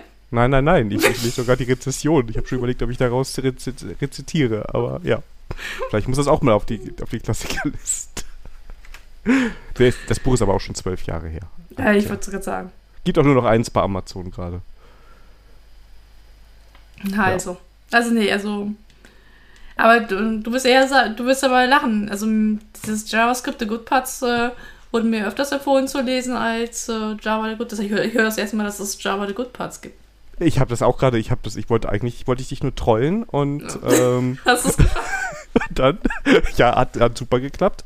Und dann habe ich jetzt gerade geguckt, ob es das wirklich gibt. Und ja, es gibt es. Also wenn es einer, das würde mich auch interessieren, liebe Hörer, wenn ihr das Buch kennt und gelesen habt, ähm, könnt ihr uns ja mal eine Empfehlung aussprechen oder warnen, dass wir es nicht kaufen sollen. Ja. Nicht, dass es auf einmal hier landet. Hätten wir Ja. was für die Verlosungskiste. wir sollen aber, naja. Okay, das war jetzt gemein, ja. Außerdem, das Phoenix Project ist ja auch positiv verlost, ne? Genau, wir haben. Ja, stimmt. Ich meine, der Unicorn ist halt auch ganz äh, haarscharf dran vorbeigeschrammt. Ich glaube, hätten wir jetzt erst das Unicorn-Projekt gelesen und dann das Phoenix-Projekt, dann wäre das andersrum rausgefallen. Hm, vielleicht, ja. Ja. Ja. Na gut. Es bleibt spannend. Genau. Und genauso mhm. spannend wie unsere Themen heute. Ja. Und wir haben, also eigentlich ist es so ein kleiner Follow-up vom letzten Mal, oder? So ein wenig, ja. Ja. Ähm, denn du wolltest mit mir drüber sprechen, über das Thema Publizieren und Vorträge halten. Ja, da- darüber wolltest du mit mir auch sprechen. Echt? Ja. ja. ja, Daniel, erklär mal mal, wie, wie läuft das so mit Publizieren? Hm. Soll ich die geschönte Variante? also ich kann dir Mhm. nur sagen, wie das bei mir gewesen ist. Also ich habe ja, ich habe ein Buch vor 14 Jahren geschrieben oder rausgebracht. Ja, der Daniel ist ein richtiger Autor. und ähm, danach immer mal wieder Artikel. Und ähm, das Buch habe ich eigentlich rausgebracht, weil ich damals mit einer Freundin, die auch ein Buch geschrieben hatte, auch bei dem Verlag, ähm, der jetzt Rheinwerk Verlag heißt und früher Galileo Press hieß, ähm, da haben wir drüber gesprochen, dass es unserer Meinung nach kein gutes ähm, Einsteigerbuch für HTML, CSS und JavaScript gibt. Und irgendwie in meiner jugendlichen Leichtigkeit oder Naivität habe ich dann gedacht, ja gut, dann schreibe ich sowas. Und dann habe ich mich hingesetzt, habe ein Konzept hingeschrieben, habe das dem Verlag geschickt. Und dann kam erstmal zwei Monate nichts. Also echt lange gedauert. Und dann hat sich mein damaliger Lektor bei mir gemeldet und ähm, hat gesagt, dass er das gerne machen würde. Und ja, dann habe ich ein Buch geschrieben, das heißt Webseiten erstellen für Einsteiger. Das wurde inzwischen nochmal, ich glaube, von zwei verschiedenen Autoren nochmal neu rausgebracht. Also die haben den Titel, haben sie behalten und ähm, haben dann, ähm, ja, das halt quasi inhaltlich nochmal neu geschrieben. Genau, das war mein Buch. Und darüber dann, ich weiß nicht, welcher, welcher Verlag das war, aber irgendwie darüber hat sich dann irgend so Fachmagazin bei mir gemeldet und gesagt, hey, willst du nicht ein paar Artikel schreiben? Und da habe ich ja gesagt und dann habe ich dafür ein paar Artikel geschrieben. Ich weiß gar nicht mehr, worum es war. So jQuery und sowas damals, glaube ich. Ich weiß es echt nicht mehr. Und ähm, ja, dann war man auf einmal da und konnte dafür das Magazin äh, Fachartikel schreiben. Und ähnlich ging es mir eigentlich jetzt gerade mit dem Entwicklermagazin. Die haben sich auch irgendwann, ich glaube vor zwei Jahren gemeldet und gesagt, hey, hast du nicht Lust mal was für uns zu schreiben? Und ich glaube, die sind damals auf mich gekommen wegen Herr Mies will's wissen. Hui. Ich glaube, das war damals der, der, der, der Punkt, warum die überhaupt wussten, dass es mich gibt. Und dann habe ich seitdem immer wieder mal für die geschrieben. Also es läuft normalerweise immer gleich ab. Sie schlagen ein Thema vor, dann diskutiert man ein bisschen über das Thema, aber eigentlich kann man schreiben, worüber man möchte. Wenn man denen verkaufen kann, warum das gerade so wichtig und so toll ist. Dann macht man ein Datum aus. Ich schreibe dann meistens zwei Tage vor dem Datum, oh, ich brauche noch eine Woche. Und ähm, ja, dann schickt man da halt eine Word-Datei hin. Also ich bin ja noch so anständig und schreibe immer die Word-Dateien in dem Format von dem Artikel, von dem, von dem Verlag. Ähm, man kann auch theoretisch nur eine Markdown-Datei hinschicken und dann wird es halt veröffentlicht. Und am Ende kriegst du ein bisschen Geld, das lohnt sich aber jetzt nicht so und du kriegst halt eine Ausgabe des Magazins. Wie nennen Sie das immer? Ein Anschauungsexemplar, ne? Genau. Ja. Was eigentlich schon ganz cool ist, also ich freue mich da immer drüber. Ist genauso, also als ich mein Buch geschrieben habe, habe ich auch irgendwie 20 Ausgaben bekommen. Äh, das war auch ganz cool. Davon habe ich aber nur noch zwei, also von zwei Auflagen habe ich jeweils noch einen Druck hier. Ja. Doch. Wie war das denn bei dir mit dem Publizieren? Ähm, ich glaube, ich habe mal einen Aufruf vom Java-Magazin gelesen, habe in einem ähm, ein, ähm, äh, einen Vorschlag geschickt. Ging es um Testen, wie man halt seine Tests im, in so ein Multimodul-Projekt ähm, organisiert. Da war es eher so noch, da war Microservice noch nicht so, so weit. Und ja, die haben Ja gesagt. Und dann habe ich äh, einfach mal drauf losgeschrieben. Und da kam auch so, dass sie auch gleich noch ein Interview mit mir mal gemacht haben. Und dann, ähm, ja, da war das, lief genauso ab, äh, halt ab. Dam- Damals war ich aber noch unbekannt, das heißt, Kohle habe ich dafür nicht bekommen. Es ging nur um Rummeere. Echt? Ich dachte, jeder bekommt dafür Geld. Oh, Ja, wahrscheinlich hätte ich, hätte ich, wahrscheinlich hätte ich Geld gekriegt, aber ich war halt noch jung und naiv und äh, habe auch kein Geld dafür verlangt. Aber die Anekdote ist, äh, meine Oma fand das total geil. Und äh, sie ist dann extra zum, wo sie gehört hat, dass es veröffentlicht worden ist, ist sie extra zum Hauptbahnhof gefahren und hat sich ein Java-Magazin gekauft. Ja, also bei mir in der Familie hat das irgendwann nachgelassen. Also mit dem das Buch war gut und dann, ich habe noch eine Zeit, ein Magazin und danach, ja gut, der schreibt halt. Ja. Ja. Ja. Und dann, ähm, also mittlerweile ähm, schreibe ich die ähm, Verlage nicht mehr an, ähm, weil das sich immer umgekehrt hatte. Jetzt ähm, ähm, werde ich halt anhand, aufgrund der Vorträge halt angeschrieben, ob ich dazu ein Thema halt was äh, noch einen Artikel zu beisteuern kann. Und dann bist du auch irgendwie, ich glaube, die haben so eine, halt so eine Mailingliste. Und dann, wenn da jedes Mal wieder so ein Schwerpunkt kommt und du da halt positiv bei denen aufgefallen bist, dann schreiben sie dich äh, halt an, ob, ob man zum Schwerpunkt was beitragen kann. Und dann sch- schlägst du dem was vor und dann, ja, ähm, dann bist du halt drin. Und mittlerweile habe ich für Java Magazin geschrieben, Java, ähm, Java aktuell. Dann ähm, Informatik aktuell, so ein Cloud Magazin. Also da kommt schon einiges schon zusammen. Und ja. meistens ist es halt so, dass ich jetzt versuche, halt den Content aus den Vorträgen nochmal in, in Artikel zu gießen. Und ja, aber es läuft genauso ab. Ähm, Ich versuche mich an die, an die Termine zu halten. Ähm, Je nach Verlag halte ich mich auch an den Word-Vorgaben oder auch nicht. Manchmal, ich schreibe, ich, ich schicke meistens ASCII-Doc und PDF dann hin. Und ähm, ja, das also ähm, vielleicht vom, äh, vom Schreiben her, ähm, also, also wenn die Vorträge schon da sind, dann, ähm, dann ist es eher so, dass man einen Teil des Vortrages nochmal runterschreibt, weil man wird nicht glauben, so 35.000 Zeichen sind schnell dahin getippt. Und äh, das ist halt doch ein bisschen was anderes, als wenn man einen Vortrag hält. Da muss man so, also ich kann dann nicht den kompletten Vortrag reden, sondern muss dann immer so Teilaspekte davon nehmen. Und bei mir ist das halt, ähm, also ich schreibe Artikel so, wie ich eigentlich auch Code schreibe. Ich mache so ein bisschen so rumpfmäßig und eher so Stichworte, was da reinkommen soll und dann wird noch mal eine Iteration drüber gefahren und das dann ausformuliert. Okay, ja. Und äh, ja, und dann, ja, dann noch Beispielcode. Das heißt, meistens äh, mache ich auch so ein Beispielprojekt, wo ich das einmal durch äh, exerziere, was ich da auch drüber schreibe. Und damit ich auch noch mal für mich nochmal so einen Test habe, ob es auch funktioniert, was ich da drüber schreibe. Ja. Und deswegen sieht, sieht man bei mir in Artikel oft, dass da auch ein verlinkt wird auf ein Beispiel ähm, Git, äh, Repository.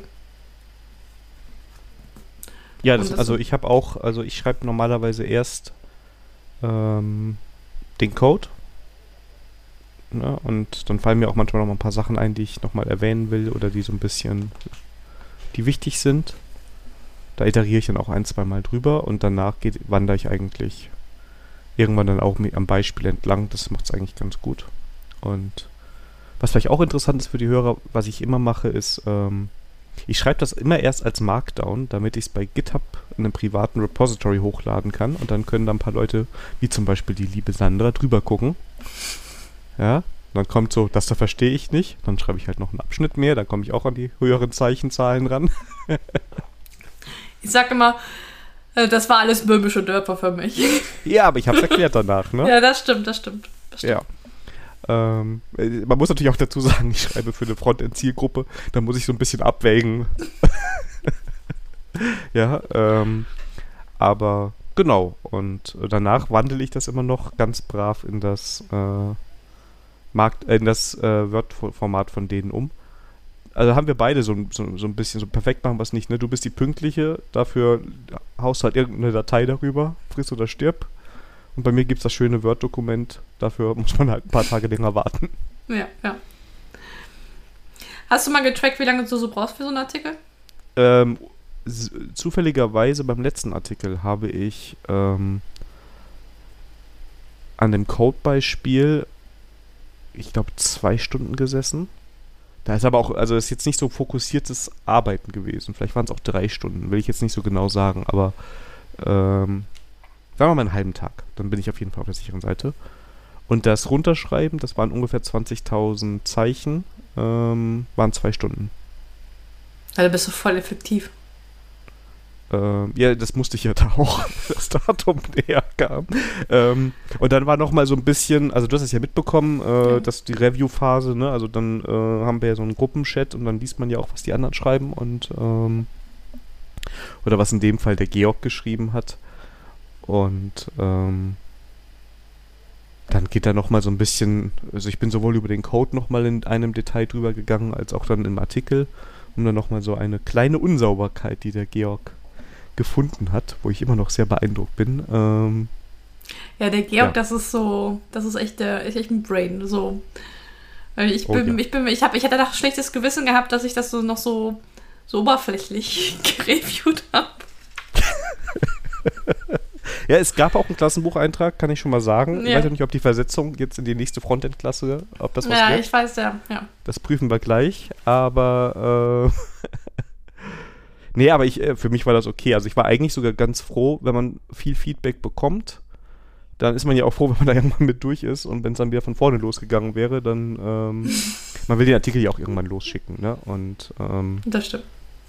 Das, aber das ist so die Größenordnung. Und ganz in der Vorbereitung eigentlich habe ich immer, äh, dass ich Links sammle. Also ich schaue mir auch immer mal an, wie andere es erklären oder wo andere die Schwerpunkte sehen ähm, oder Vor- oder Nachteile und da orientiere ich mich so ein bisschen dran, dass ich da auch alles bedenke. Ähm, genau. Also bei mir ist, dauert das ein bisschen länger. Also ich brauche ähm, ungefähr acht Stunden, bis bei mir so ein Artikel fertig ist. Also nicht, dass ich so acht Stunden das durch, also am, am Stück abreiße, sondern halt, dass ich in Etappen halt mache und dann dauert es halt äh, inklusive Reviewphase, also Einarbeitung der Reviews, ähm, ähm, ähm, ist insgesamt acht Stunden. Der ist aber nicht eingerechnet, halt die ganze Arbeit, die halt im Kopf passiert. Also bevor ich mich wirklich an die Tastatur hinsetze und äh, das runterschreibe, dann äh, bin ich mir vorher echt, ähm, äh, gehe ich halt gedanklich halt den kompletten Artikel vor, was da halt vorkommen soll. Und wenn ich dann anfange halt den zu schreiben, dann mache ich halt mir die Stichwortliste halt fertig. Und ähm, dann arbeite ich halt die Stichwortliste halt ab, indem ich das halt in Fließtext halt umwandle. Und das mache ich halt etappenweise und ähm, das insgesamt dauert das jetzt äh, dann acht Stunden ungefähr. Aber da, da komme ich auch hin. Also wenn ich jetzt sage, ich habe einen halben Tag an dem Codebeispiel gesessen und habe dann zwei Stunden, bis es ins Review ging und das Review lief auch locker anderthalb, zwei Stunden mit danach formatieren und so. Also ich weiß nicht mehr, wie lange der Chat ging. Der ging aber eine ganze Weile. Ich glaube, den ähm, ganzen Tag. Also ich, ich war sehr unterhaltsam, das war sehr unterhaltsam in der Bahn. Nee, nee, also die inhaltlichen Sachen, das ging ja, also das war nicht ein ganz, das würde ich jetzt, aber ich wollte sagen, also müssen wir jetzt nicht genau auf die Timestamps gucken, aber einen Tag würde ich auch sagen. Ja. ja. Und ja, macht man jetzt nicht unbedingt fürs Geld, würde ich sagen, aber ja, ist ja ganz cool, sowas zu machen. Das Coole ist halt beim Publizieren, ähm, du wirst ja gezwungen, die Sachen wo du glaubst, dass du sie verstanden hast, auch so hinzuschauen ähm, und du musst sie halt erklären, ja. Das ist nochmal so ein, ähm, so ein Review von dich selber, ob du die Sachen auch wirklich verstanden hast, weil wenn du sie nicht erklären kannst in, in Schriftform, dann ist es meistens ein Zeichen dafür, dass du auch was dann nicht verstanden hast. Und deswegen mache ich das halt gerne. Ja, und deshalb ist dann auch diese Reviews, also auch äh, wenn da mal einer etwas äh, präziser ist, ganz gut, weil du dann selber nochmal so ein bisschen hinterfragst das Ganze. Und auch vielleicht nochmal so ein paar Sachen, wo man vielleicht unsauber war oder so ein bisschen äh, geschludert hat, ob bewusst oder unbewusst, nochmal gerade ziehen kann. Aber ich sehe das genauso. Ich finde das eigentlich auch cool am Publizieren. Das ist so, finde ich, eine ganz feine Sache. Hm, von daher. Ja, und wenn wir publizieren. Ja, wir haben ja vorhin gesagt, also zumindest bei mir ist es so, dass das aus den Vorträgen halt ähm, rauskam und vielleicht ähm, ähm, da, wie bist du dazu gekommen, Vorträge zu halten? Ich habe ja noch nicht so viele wie du gehalten, ne? Also da Aber du, ja hast so, also ein paar hast du schon gehalten, ne? Ja, ich habe mich dann irgendwann, ich kannte dann meistens den Veranstalter. und dann habe ich gesagt, hey, darf ich mal vorbeikommen und dann erkläre ich ein bisschen was. Oder ich habe, glaube ich, mehr Trainings gehalten, also gerade bei Kunden. Und für mich waren Vorträge eigentlich immer die Kurzfassung von dem Ganzen. Ähm, ja. Also ich kann da auch nur, ich weiß gar nicht mehr, wann ich den ersten gehalten habe. Ich weiß nur, dass ich da mal, das ist immer irgendwie so ein bisschen, dass man entweder auf dem Meetup selber war oder es wurde eins empfohlen. Und ähm, mein Eindruck damals war, ich weiß jetzt nicht, wie es nach Covid ist, dass ähm, Meetups oft suchen. Also gerade die größ äh, also sogar die größeren, die vielleicht zwei Talks haben wollen, ähm, die suchen eigentlich häufig noch äh, Content und wenn man sich da meldet und eine gute Idee hat, ähm, ist das eine super Chance, um vor kleinerem Publikum als jetzt bei einem Talk äh, auf einer Konferenz ähm, was zu machen. Und was mir aufgefallen ist, ist eigentlich, sobald du den ersten, das erste Mal den Talk irgendwo gehalten hast, meldet sich irgendjemand aus dem anderen Meetup und sagt, hey, dein Talk, der war ganz cool, willst du das nochmal hier bei uns erzählen? Ja, und dann hast du halt so deinen Talk und dann, dann ist er ja auch fertig. ja, äh, und dann gehst du halt woanders hin, erzählst es nochmal, ist eigentlich immer ganz nett, ist ein netter Austausch, man lernt neue Leute kennen. Ähm, ich habe das aber eigentlich nur auf so der Meetup-Ebene gemacht. Ähm, kann sein, dass ich das nächstes Jahr nochmal mehr forciere. Muss ich mal gucken, wie die Zeit dafür ist und ob man ein gutes Thema hat, weil eigentlich ist ja so der Standardablauf, äh, dass man ähm, sich ein Thema überlegt und das dann so ein bisschen erprobt auf so ein paar Meetups und wenn es dann ganz gut ist, bewirbt man sich auf Konferenzen damit und wenn man Glück hat, wird man angenommen ähm, oder man hat halt schon so einen Ruf aufgebaut, dass man da le leichter reinkommt. Ähm, ja. Wie ist das bei dir? Ja, also mein erster Vortrag war auf, eine, auf einem Meetup äh, und das war eigentlich, ähm, ich habe halt in der Firma halt Flyway vorgestellt. Das ist halt so ein Datenbank-Migrationstool. Und es war halt auch so, dass äh, das Meetup gerade auch, äh, wie du gesagt hast, händeringend nach Content. Da habe ich gesagt, ja, den Vortrag habe ich ja schon fertig, dann kann ich das ja auch eigentlich auf dem Meetup halt halten. Und das war alles noch zu meiner festangestellten da sein. Und äh, ja, dann habe ich mich selbstständig gemacht. Wollte weiterhin zu, zu Konferenzen fahren, äh, wegen der Fortbildung her. Und dann habe ich aber festgestellt, wie teuer so Konferenztickets sind. Und da habe ich mir gedacht, ja, das muss irgendwie günstiger gehen. Und ja, dann habe ich gesehen, ja, wenn du Speaker bist, dann kriegst du ein kostenloses Ticket. Wieso, alles klar. Dann reichst du mal den Vortrag ein, den du da schon fertig hast. Und da war es wirklich so, ich hatte den Vortrag fertig, aber kein Abstract. Und da musste ich mir so Gedanken machen über den Abstract. Und dann hat man festgestellt, ja, okay, das fun funktioniert wunderbar, das hilft beim Networking.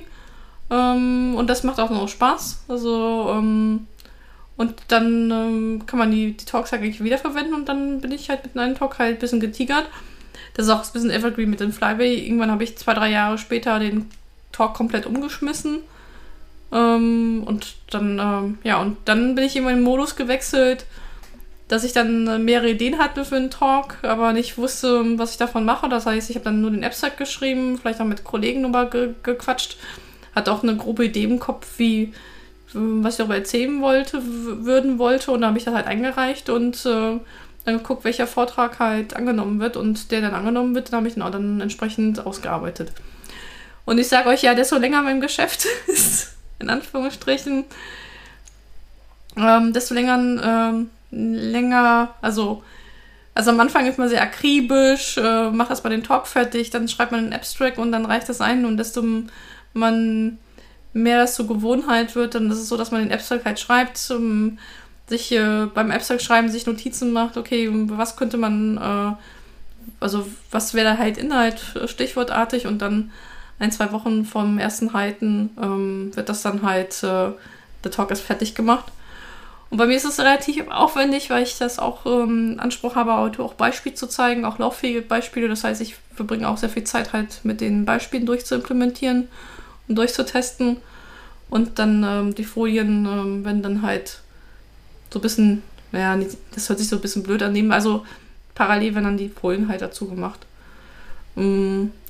Und dann ist es halt so, ich finde es halt schade, dass dann die Vorträge nur ein, zweimal zu halten. Also das kommt schon mal vor, dass ich den halt öfters halte. Und bei mir reifen halt die Vorträge wie so ein guter Wein. Also du kriegst halt Feedback, du kommst Diskussionen, kriegst andere Gesichtspunkte, du kommst ein bisschen raus aus deiner Bubble.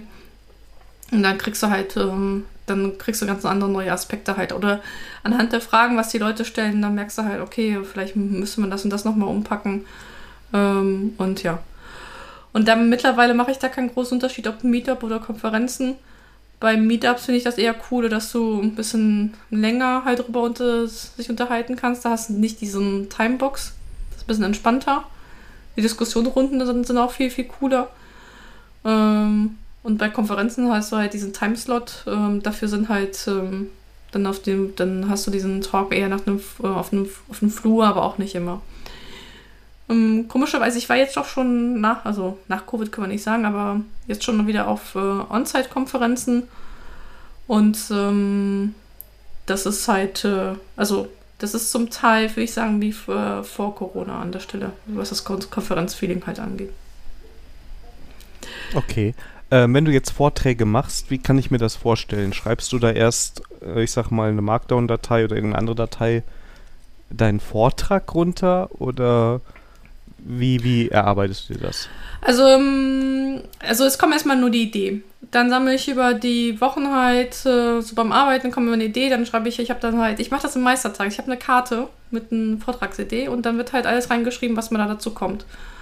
Und wenn dann halt äh, ein ähm, CFP kommt und äh, es wird Zeit, dass ich mit einem neuen Vortrag kommen soll, dann äh, gucke ich mir meine so Stichwortliste halt an und schreibe daraus halt einen Abstract. Dann wird es auch halt auch zum Review gegeben ähm, unter Kollegen, was deren Feedback halt ist. Und da wird auch ein bisschen diskutiert, ja, was willst du eigentlich rüberbringen, das und das, ja, dann will ich das so und so schreiben. Da wird noch ein fancy Titel halt gesucht und dann wird das dann einfach mal und dann gebe ich das bei den verschiedenen CFPs halt rein.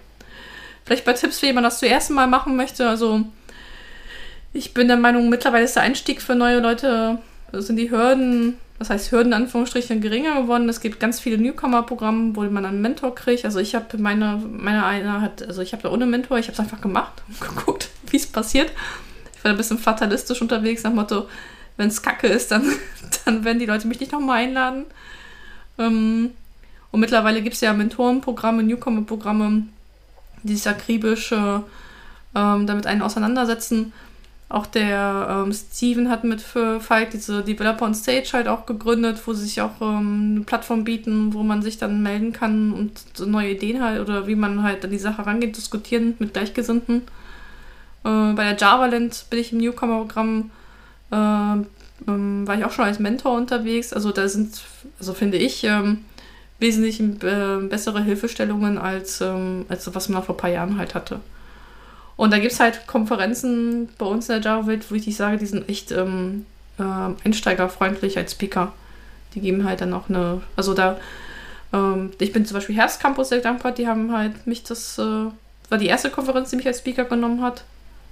Und ähm, das ist eine relativ, also zu den relativ kleinen Konferenz.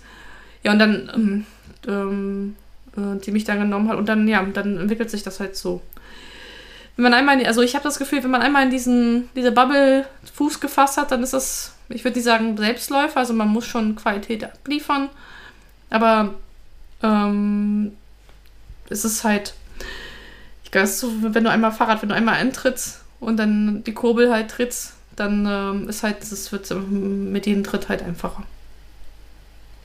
Ja, das würde ich auch sagen. Also und wenn man Glück hat, kann man halt so aus, aus, also aus meiner Sicht, ähm, das so mit der Zeit auch, also automatisierte sich das ein bisschen, wenn man da ähm, gute Vorträge hält, das spricht sich rum und die Leute suchen immer danach, ne? Mhm, genau, und das, also das ist halt so, dann aus den Vorträgen haben sich wieder Artikel herausgestellt und dann kommst du mit Artikelideen, ähm, dann machst du vielleicht doch einen Vortrag daraus. Also das ist halt so eine gegenseitige Wechselwirkung äh, an der Stelle. Ja, ja, vielleicht muss ich auch noch mal was halten. Mal schauen. Ja, also ich, ich, ich habe die Challenge vom letzten Mal nicht vergessen. Ich mache mir auch schon Gedanken halt darüber. Ja, dieses Jahr habe ich einen Fehler in Anführungsstrichen gemacht. Ich habe drei Ideen gehabt. Fand ich beide, alle drei kurz cool. Die habe ich auch eingereicht und dummerweise in Anführungsstrichen von auch drei genommen. Das heißt, bis zu Ende des Jahres will ich drei neue Talks ausarbeiten müssen. Einer ist schon raus. Äh, den nächsten muss ich zum September hin fertig machen und dann zum, äh, zur Richtung Weihnachten heraus. Ja, aber. Also damit, damit, damit muss man auch rechnen, ne? Wenn man ja, aber ich, ich empfinde das eher als Luxusproblem. Ja, aber ja. ja, ja, Sandra, alles gut. Das, ja, also. Ich bin mal gespannt, wenn wir das hinkriegen, dass du auf einer JavaScript-Konferenz bist. Ähm, wie sich das, wie du, wie du den Unterschied wahrnimmst. Ich Ja, glaube, das, ist ein kleiner äh, Kulturschock. Ähm, ja, ich kann mir gut vorstellen, dass es ein Kulturschock für mich wird. Aber ja. Ich wollte es ja nicht anders haben. Ja, eben. Das ist, Ja. äh, ja, ein Pilz ist nicht genug, da muss der zweite her. Äh, nee, das Ja. glaube ich nicht. Ich glaube, also ich fühle mich in meiner Bubble ganz wohl. Also deswegen. Aber ich, man soll ja den Blick über den Tellerrand nicht, äh, nicht scheuen. Und ich war ja auch schon mal auf .NET-Konferenzen, deswegen zufällig. Und deswegen, ich glaube, ich, ich werde die JavaScript-Welt auch, ähm, auch, auch überleben. Ja. Und außerdem, du bist ja mit dabei, also was soll mir da passieren? Ich beschütze dich vor denen, ne? Genau. Die macht Java, aber die ist nicht so schlimm, ja? genau, genau. ja. Nee, also ich kann kann mir- doch auch nichts dafür. Also wie gesagt, ich kann mir zwei Talks von mir vorstellen. Ähm, den einen, glaube ich, müsste ich gar nicht überarbeiten, äh, aber den anderen, den, der könnte wunderbar auch zur JavaScript-Welt passen. Ja. Oder wir machen zusammen einen Talk über, wie halte ich einen Podcast. Ja, aber das, glaube ich, ist schwierig unter, unterzubringen. Also. Aber ja, kann man auch. Ich meine, ganz ehrlich, wenn Call for Paper ist, dann ähm, einreichen kannst du da alles. Ne? Ja, genau. Formulare sind geduldig. Da fällt mir noch die Frage ein. Wie, wie, wie, wo kommst du an Call for Paper? Also wenn ich jetzt neue Konferenzen halten will, oder äh, halten will, haha, äh, an einer Konferenz teilnehmen will und gar keine Ahnung habe, äh, wie kriegst du mit, dass ein Call for Paper ist? Ähm, einmal Twitter, also ich folge den Konferenzen, also ich wusste zum Beispiel im Herbstcampus halt, ähm, da war halt, ähm, da war ich ja mal als Teilnehmer, da bekommst du halt mit, dass dann Call for Paper läuft oder du folgst den Konferenzen halt auf Twitter. Da gibt es mittlerweile mehrere Seiten, da können wir uns verlinken, das habe ich jetzt gerade nicht parat, die halt auch sammeln so den CFP. Und dann, ähm, ja, und dann fragst du halt, also das ist dann halt auch ein bisschen, das spricht sich halt ein bisschen rum und irgendwann äh, kommen auch die Konferenzorganisatoren äh, mal auf dich zu und sagen, hey, ähm, wir haben dich vermisst beim CFP, willst du nicht was, ein, nicht, nicht, nicht was einreichen? Ähm, das muss ich aber sagen, äh, da bin ich jetzt offen, mir, mir ist es bewusst, dass ich halt, ähm, da ich zu der Minderheit in der IT gehöre, nämlich eine Frau bin, dann hat man, ähm, da ist das, der Scheinwerfer liegt auch ein bisschen mehr ein Einkauf, weil das, weil wir einfach einen Männerüberschuss haben bei den Speakern. Ähm, jetzt könnt ihr sagen, ich bin jetzt nur reingekommen, weil ich eine Frau bin. Ähm, ja, es war ein Türöffner, denke ich schon. Nur ich bin der Meinung, will ich meinen Job da schlecht machen auf der Bühne, dann hätten sie mich kein zweites Mal eingeladen. Deswegen, ja, es ist ein Türöffner und ich schäme mich auch nicht dafür, das zu nutzen oder genutzt zu haben. Aber wenn ich äh, ähm, schlecht wäre in dem, was ich da tue, dann wäre ich auch wieder schnell weg vom Fenster. Und man muss ja mal ganz ehrlich sagen, wenn man heute auf herbstcampus.de geht und runterscrollt, auf der Startseite steht die Frau Pasik. ja, und da sind einige großen Namen nochmal ein gutes Stück dahinter. Also Respekt. Ja, siehst du? Und das ist nicht mal gesponsert dafür. Das ist nämlich manchmal auch nochmal ein Indikator, warum manche Talks auf einer Konferenz landen. Ja, Genau, ja, ja. Ja, Also so- so gesponserte Talks kann ich mir nicht leisten. Wäre auch was, ne? Goldsponsor.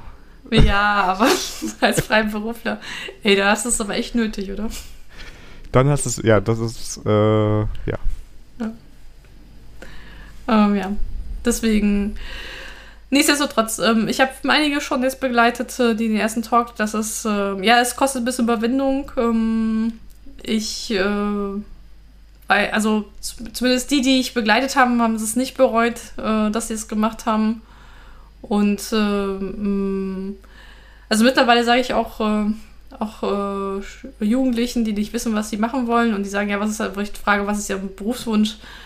Ja, Rockstar, Musiker oder sowas, da sage ich, geht in die IT, halt Vorträge, da kriegt ihr auch eure Rockstar-Momente. Ihr glaubt ja gar nicht, was auf einer Java-Konferenz abgeht hier, wenn die dann noch auf der Bühne ist. Gut, Ne? Rauch von beiden Seiten, ja. Ja, solche Konferenzen gibt es auch, aber das war dann, da war ich noch nicht drauf dabei gewesen. Was noch nicht ist, kann ja noch werden. Das ist wohl wahr. Das ist wohl wahr. Ja. Ja, wenn ihr noch weitere Fragen habt zu Vorträge halten oder wir irgendwas vergessen haben zu berichten, gerne gebt uns Feedback, schreibt uns an. Wir machen gerne einen Follow-up dazu. Oder Halt Daniel, habe hab ich, äh, oder hab ich da noch äh, was aus deiner Sicht noch was vergessen? Nö, würde ich jetzt nicht sagen. Also du bist ja die Expertin, ne? Also, Ach, Quatsch. Ist, ja. Aber es ist natürlich auch wieder, die Motivation ist auch eine unterschiedlich. Ich glaube, als Freiberuflerin ist das schon ziemlich cool für dich, weil du natürlich darüber auch äh, ähm, so ein bisschen Marketing machen kannst. Ja, klar, also, ähm, und das, äh, das hebt sich halt, äh, also ich, ich, ich kann mich davon auch von, ähm, aus dem Pulk der Freiberufler auch, auch hervorheben, ne? Also das ist, ähm, hilft schon.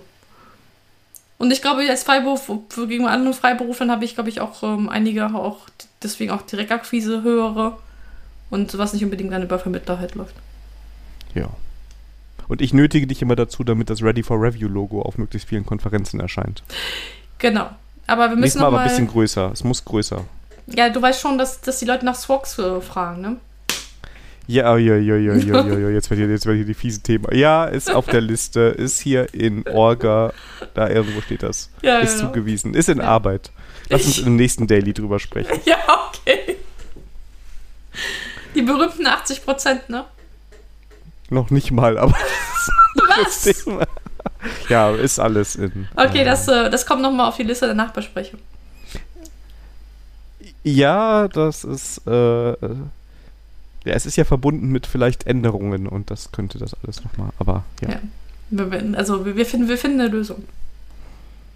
Ja, dann Okay. frage ich aber das Thema 1, 2, 3, drei Karten darüber, nur damit du schon gleich gewarnt bist hier. Ja, ja, das, da wollte ich ja auch nochmal eine Nachbesprechung äh, noch, noch berichten. Ja, genau, genau. Also jetzt übrigens ganz schrecklich für euch Zuhörer, weil nur noch Insider und keiner mehr versteht, was wir machen. Aber ich meine, ihr kennt uns ja.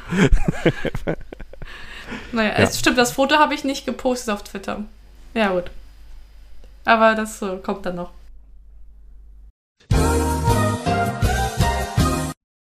Hallo und herzlich willkommen zu Folge 28 von Ready for Review. Ach, da sind wir ja schon gewesen.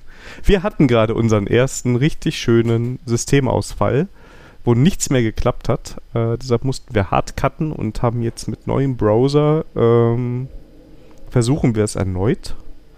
Ähm, ja. Und deshalb ist das jetzt vielleicht ein bisschen holprig. Aber wir sind ja, ja flexibel, das kriegen wir alles hin. Wir sind agil.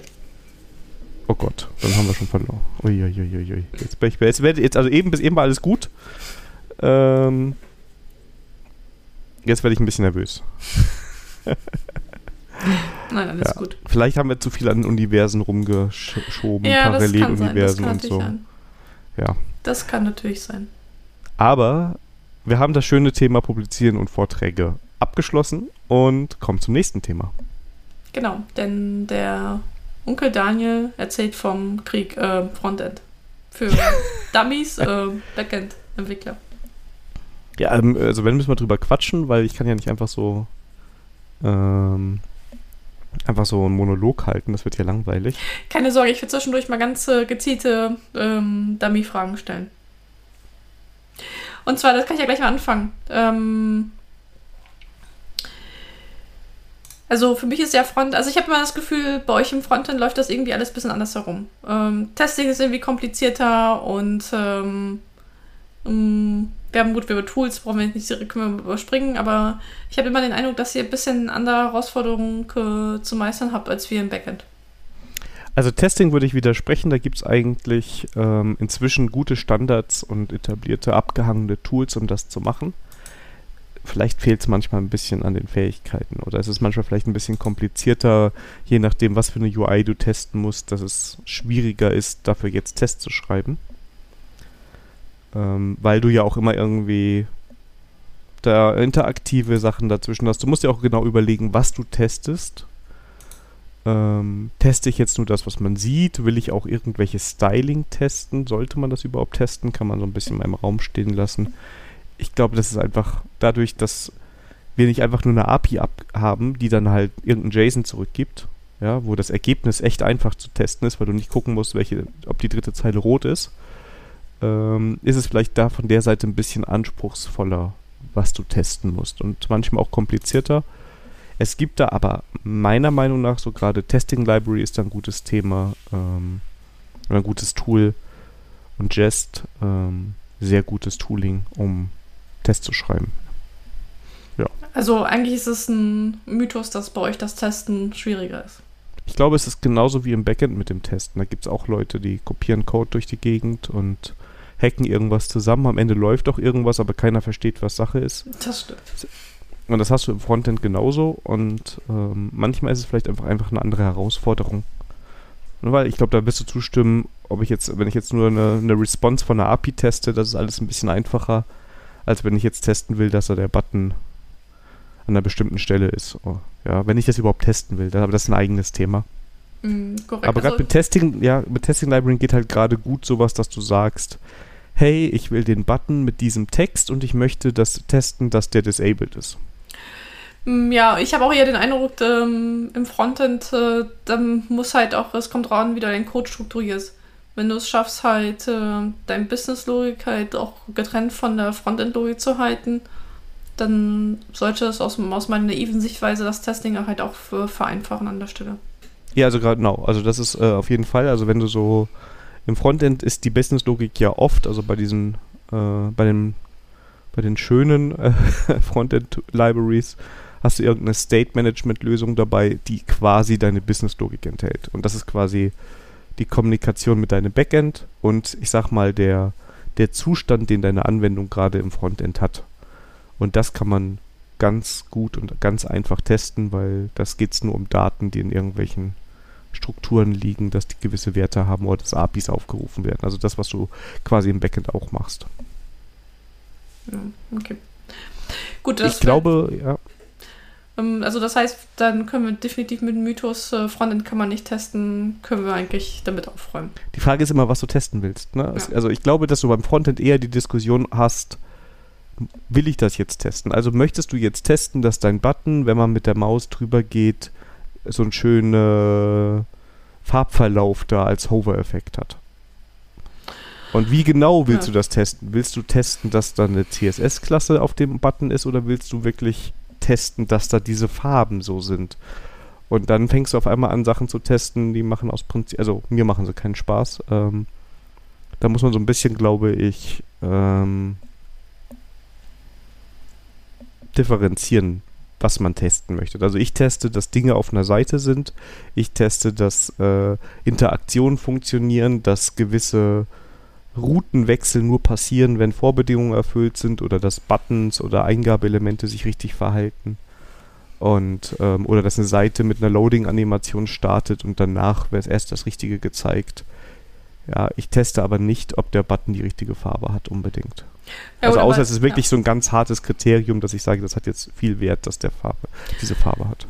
Aber im Endeffekt, wenn du es auf eine bestimmte Ebene abstrahierst, hast du eigentlich dieselben Herausforderungen wie im Backend. Da hast du ja auch die Diskussion, äh, testest du die Interaktion mit der Datenbank oder mit der Infrastruktur? Wenn du die Schnittstellen halt testest, testest du mit dem HTTP-Stack oder auch nicht. Äh, testest nur die Logik halt ab. Ja. Das ist ähm, aus meiner Sicht ähm, ähnlich gelagertes Problem, nur halt, ähm, dass du halt vielleicht die Infrastruktur durch halt durch UI halt entsprechend ersetzt. Genau. Und was man, ähm, was ich glaube, was so der gravierendste Unterschied ist, äh, ich mache es mir jetzt einfach im Backend, aber im Backend, du, deine Anwendung läuft nachher in einem Docker-Container, auf dem ist irgendein Linux drauf.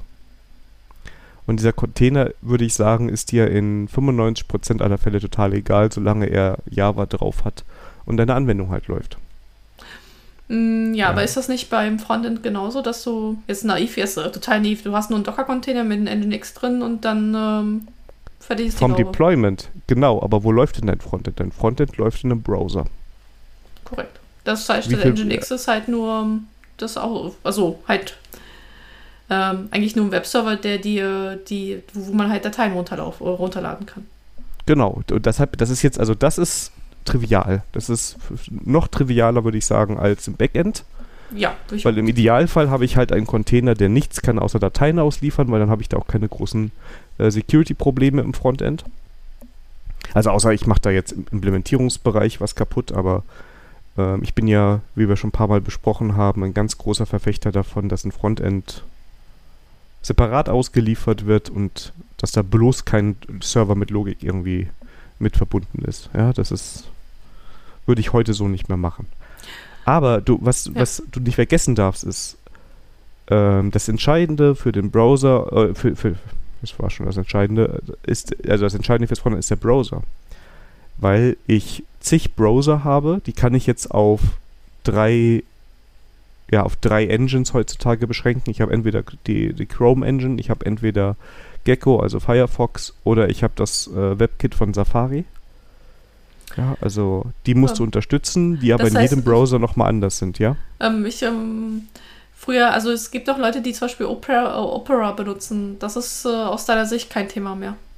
Das kommt drauf an. Also das ist jetzt wieder so ein bisschen, weil, also ist jetzt nicht so, dass ich im Frontend heutzutage die Notwendigkeit sehe, alles in jedem Browser zu testen, weil gewisse Sachen kannst du dir sicher sein, dass sie funktionieren. Okay.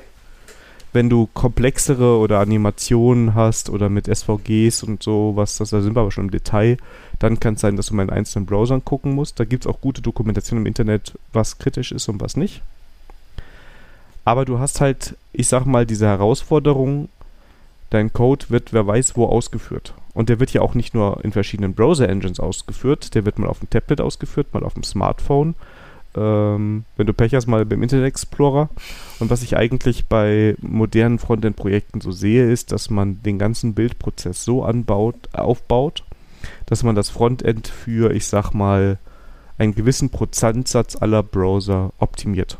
Also man sagt zum Beispiel, ich unterstütze die letzten fünf Versionen aller Browser oder ich möchte die möchte eine 98-prozentige Abdeckung der Browser haben. Dann kannst du darüber das CSS und den JavaScript-Code so optimieren lassen von deinem Bildtool, dass das darauf laufen sollte. Ja, aber ähm, das Bildtool nimmt dir aber nicht, dafür, nicht, nicht die Arbeit ab, dass du es optimierst auf unterschiedliche, unterschiedliche Geräte, ne? Das ist ja nochmal, genau, das ist was eigenes. Also das ist, das ist primär, würde ich sagen, also ähm, jetzt haben wir zwei Paar Schuhe auf. Ähm, fangen wir mal an mit den Geräten. Das haben wir nämlich auch schon mal in einer anderen Folge besprochen, äh, wo es um Mobile First ging und Mo Entwicklung für mobile Geräte. Bei der Entwicklung für mobile Geräte hast du zwei Sachen zu beachten. Zum einen die Nutzerführung, was reine UX ist. Das heißt, du arbeitest mit einem UXler oder mit einem Designer zusammen, der dir sagt, wie soll das Gerät diese Seite jetzt darstellen. Und in den meisten Fällen ist es dann einfach so, dass das CSS angepasst wird. Und dass du dann fürs CSS sagst, ab dieser Bildschirmgröße verhält sich mein Frontend so und so. Ah, okay, das ja. heißt, ähm, das, also eigentlich ist es der, das Gerät egal, in Anführungsstrichen, sondern gehst wirklich über die Fenstergröße. Das heißt, ich könnte halt auch auf meinen Desktop-Rechner, indem ich den Browser halt kleiner schieben, dann das Ganze simulieren, als ob das auf einen ja. Mobile wäre. Das sollte in den meisten Fällen so klappen. Und die meisten Browser bieten dir das ja auch an, dass sie das für dich in den DevTools machen. Da kannst du dir ein Smartphone aussuchen und dann rendert er das halt in der passenden Größe und dann kannst du da drauf rumspielen. Okay, interessant. Aber das ist, würde ich jetzt sagen, also ich habe schon sehr, sehr lange nicht mehr gesehen, dass es irgendwie ein Redirect auf die mobile Seite dann gibt. Also das, wenn es da Use Cases für gibt, würde ich die in Frage stellen. Okay. Weil du das über, es ist reine Darstellung, ne? Also du hast ja dieselben Inhalte. Du kannst halt höchstens überlegen, ob du ähm, darauf anders reagieren willst, wenn du jetzt sagst, ich will im mobilen Gerät nicht so viele Daten laden, dann könntest du nochmal überlegen, ob du da irgendwie auch im JavaScript irgendwas anders machst. Aber ich würde jetzt mal sagen, rein davon, dass es richtig aussieht, ist reines CSS. Okay. Gut, aber wir reden jetzt vom Frontend, also wir klammern jetzt ähm, solche Sachen auf wie die Server-Side-Rendering, ne? Das ist dann noch, noch mal eine andere Geschichte, sondern wir gehen jetzt wirklich davon aus, dass wir äh, eine Single-Page-Applikation haben. Geht beides. Also ich glaube, das ist fürs Frontend, für die Frontentwicklung, also klar, es ist ein Unterschied in der Entwicklung, ob ich Server-Side das mache, weil dann habe ich ja da auch nochmal einen Server laufen, oder ob ich einfach eine HTML-Datei und eine CSS und eine JavaScript-Datei habe. Ja, das sind ja, sagen wir mal, zwei Varianten, wie ich die Seite ausliefern kann. Und dann kann ich überlegen, was will ich heutzutage machen. Da gibt es für alles gute Gründe, ja, da kannst du das überlegen, äh, was für deine Fälle, für deinen Anwendungsfall gerade das Richtige ist. Okay, also das heißt, ähm, ob das jetzt eine Single-Page-Applikation oder Server-Side-Rendering, das ist aus, jetzt aus, aus der Frontend-Sicht jetzt mal schnurzegal. Also du hast natürlich, also, was heißt egal? Ähm, ich würde sagen, es ist am Anfang halt einfach mal Setup.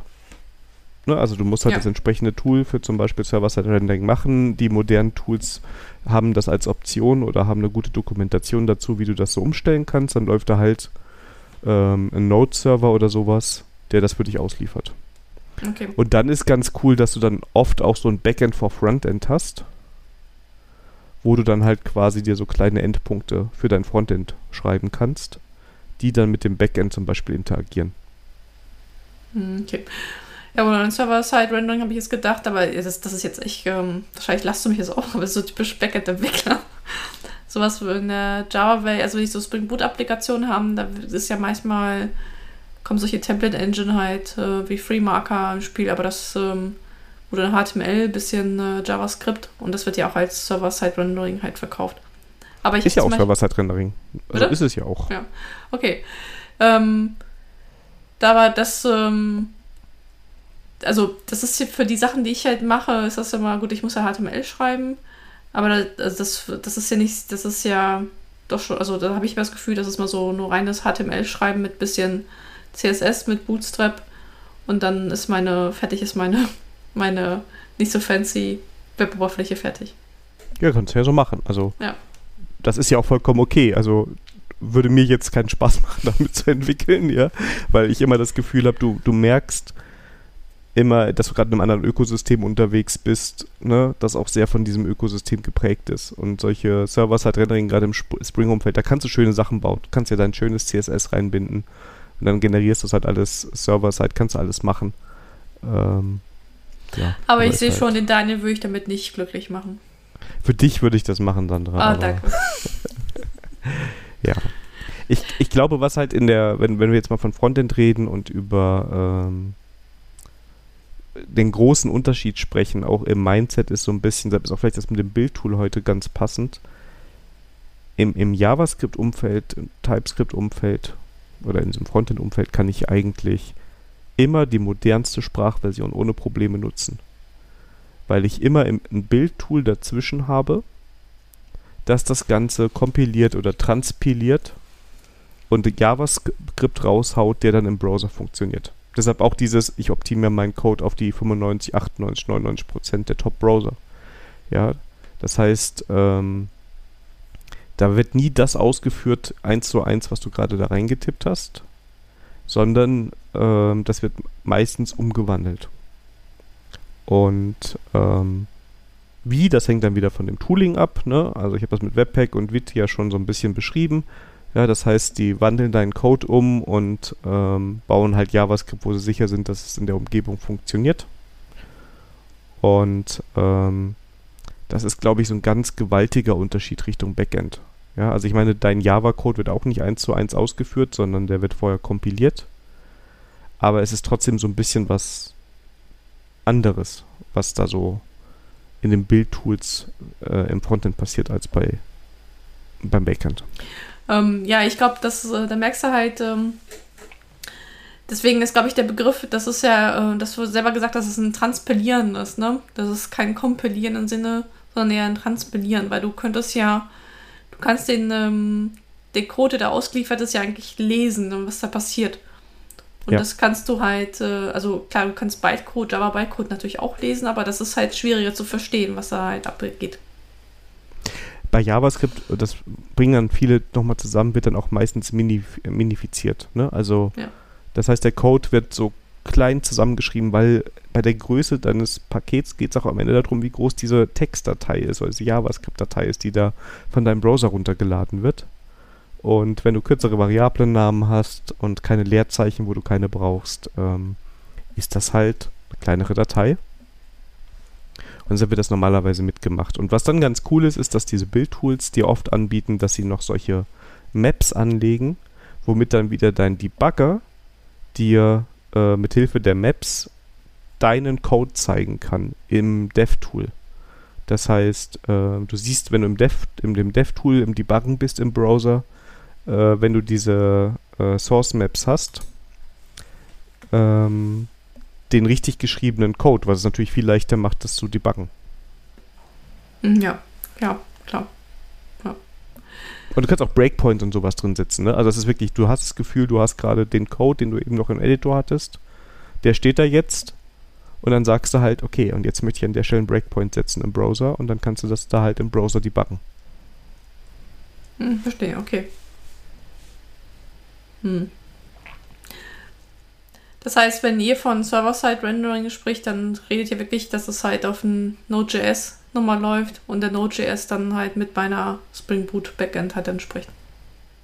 Ja, also, äh, ja. Also ich würde sagen auch, dass, also, was heißt ihr? Also du kannst ja auch die Variante machen, Spring Boot, alles zusammen. Ne? Dann habe ich ein anderes Setup. Wenn ich aber sage, ich möchte ein separates Frontend haben und ich möchte das Server-Side rendern, dann ähm, kenne ich eigentlich nur die Variante, also wenn das so eine reine ne.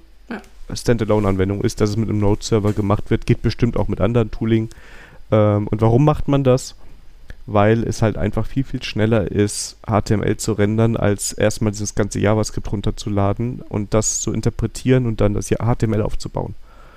Und ähm, was viele Frontend-Tools auch im Server-Side-Rendering dann machen, ist, die liefern das HTML aus und machen dann eine, danach hydrieren die das. Quasi machen sie danach daraus die Single-Page-Application, dass dann danach diese dynamischen Elemente reinkommen und über JavaScript das DOM manipuliert wird. Ah, okay. Hm. Das heißt, du hast wesentlich schneller das Ergebnis. Kannst auch schon auf einen Button oder sowas klicken, wenn es vernünftig gebaut ist. Kannst also auch schon mal so grob interagieren. Aber im Hintergrund das JavaScript betraf nachher noch, doch noch ausgeführt, damit du dann auch äh, die ganzen anderen Funktionalitäten da hast und diese ganze dynamische Parts. Ah, okay, verstehe. Ähm, was ist deine Meinung zu diesen äh, Hybriden an Geschichten? Ähm, wie dieses Vardin oder ich glaube J-Hipster, das ist glaube ich nochmal ein Rapper um Angular und Spring Boot. Ähm, hast du dir schon mal das mal angeschaut oder ähm, äh, schicke ich dich jetzt auf dünnes Eis? Das ist dünnes Eis. Ich weiß halt nur, ich habe nichts gegen Angular. Ich würde nur auf gar keinen Fall in einem Projekt mit Angular arbeiten. Weil es für mich so eine ganz schreckliche großer Moloch ist, mit dem ich dann immer zu tun habe. Kann Leuten Spaß machen, ne? Es gibt auch Leute, die jetzt React oder Vue oder Svelte nicht so gut finden. Aber für mich ist Angular immer so dieses, wo sich Leute sehr, sehr viele Gedanken gemacht haben über Dinge, die man eigentlich nicht braucht und äh, daraus ein riesiges Framework gebaut haben. Okay. Und ähm, ja, aber du meinst hybride Ansätze, dass quasi das schon irgendwie gebundelt ist mit einem Java Backend Server? Ähm, genau, so JHipster kenne ich, äh, das ist jetzt gefährliches Halbwissen. Das ist eine Art Framework, der halt Angular und Spring Boot Sachen halt in einem verpackt. Und das, was ich so an Demos gesehen habe, ist halt, dass du halt auf der Kommandoanlage sagst, okay, ich brauche jetzt eine Komponente sowieso und dann generiert er dir den Java-Code und das Angular-Code halt im einen und dann äh, das passt halt dann zusammen. Und dann, ähm, damit wollen sie halt ähm, Entwicklungsgeschwindigkeit erhöhen, wo du, wenn halt Frontend und Backend halt aus einem, ähm, aus einem Guss kommen, also aus einem Team kommen sollen. Und äh, Vardin ist für mich auch so eine Hybrid-Geschichte, weil da habe ich das mal das Gefühl, was, was also ich arbeite auch gerne mit Vardin, weil das ist halt, äh, ich, das liegt aber daran, ich habe gelernt, eine Swing-Desktop-Anwendung zu schreiben und war den vom Programmiermodell erinnert, erinnert mich dran. Und dann wird das für mich als Backend-Entwickler das komplette Frontend halt weggekapselt. Ähm, ich kann mir aber vor, das ist für mich eine Technologie, wenn ich mir denke, okay, ich habe nur Backend-Entwickler, die können ein bisschen oder Swing und ich muss ähm, und ähm, da habe ich immer das Gefühl, das war den halt den Einstieg halt in die Geschichte halt dann das vereinfacht. Aber ich weiß halt auch, dass dann viele Frontendler sagen, boah, was ist, wie, wie könnt ihr bloß? Ja, das ist, also, ich frage mich halt jetzt gerade bei dem J-Hipster, ich habe jetzt gerade mal nur die Seite kurz aufgemacht, ähm, ist das denn auch Backend-Code, den du so geil findest? Oder würdest du da auch sagen, naja, das würde ich jetzt eigentlich anders machen, ne? Weil es ist generierter Code. Genau, Meine Erfahrung genau, mit generiertem generiert, Code ist halt immer. Das ist generierter ja. Code. Und ähm, ich, ähm, ich vermute mal, dass es so ähnlich wie bei ähm, Ruby on Rails, ähm, dass es halt, solange du das in diesen Happy Path bleibst, ist alles gut. Und wehe, du äh, hast da so Sonderlocken. Ja. Also das ist, aber das ist nicht nur Ruby on Rails, das ist auch, äh, wie, hieß, wie hieß das Groovy Pendant Grails? Gradle.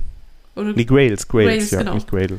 Grails. Und äh, deswegen, also das ist halt immer geil, wenn du so eine äh, reine CRUD-Anwendung halt brauchst, dann geht das halt immer so äh, tippitoppi schnell. Aber wehe, du musst dann halt ähm, von diesen Pass abweichen. Also genau. so ist meine Erfahrung ähm, mit dem Tooling.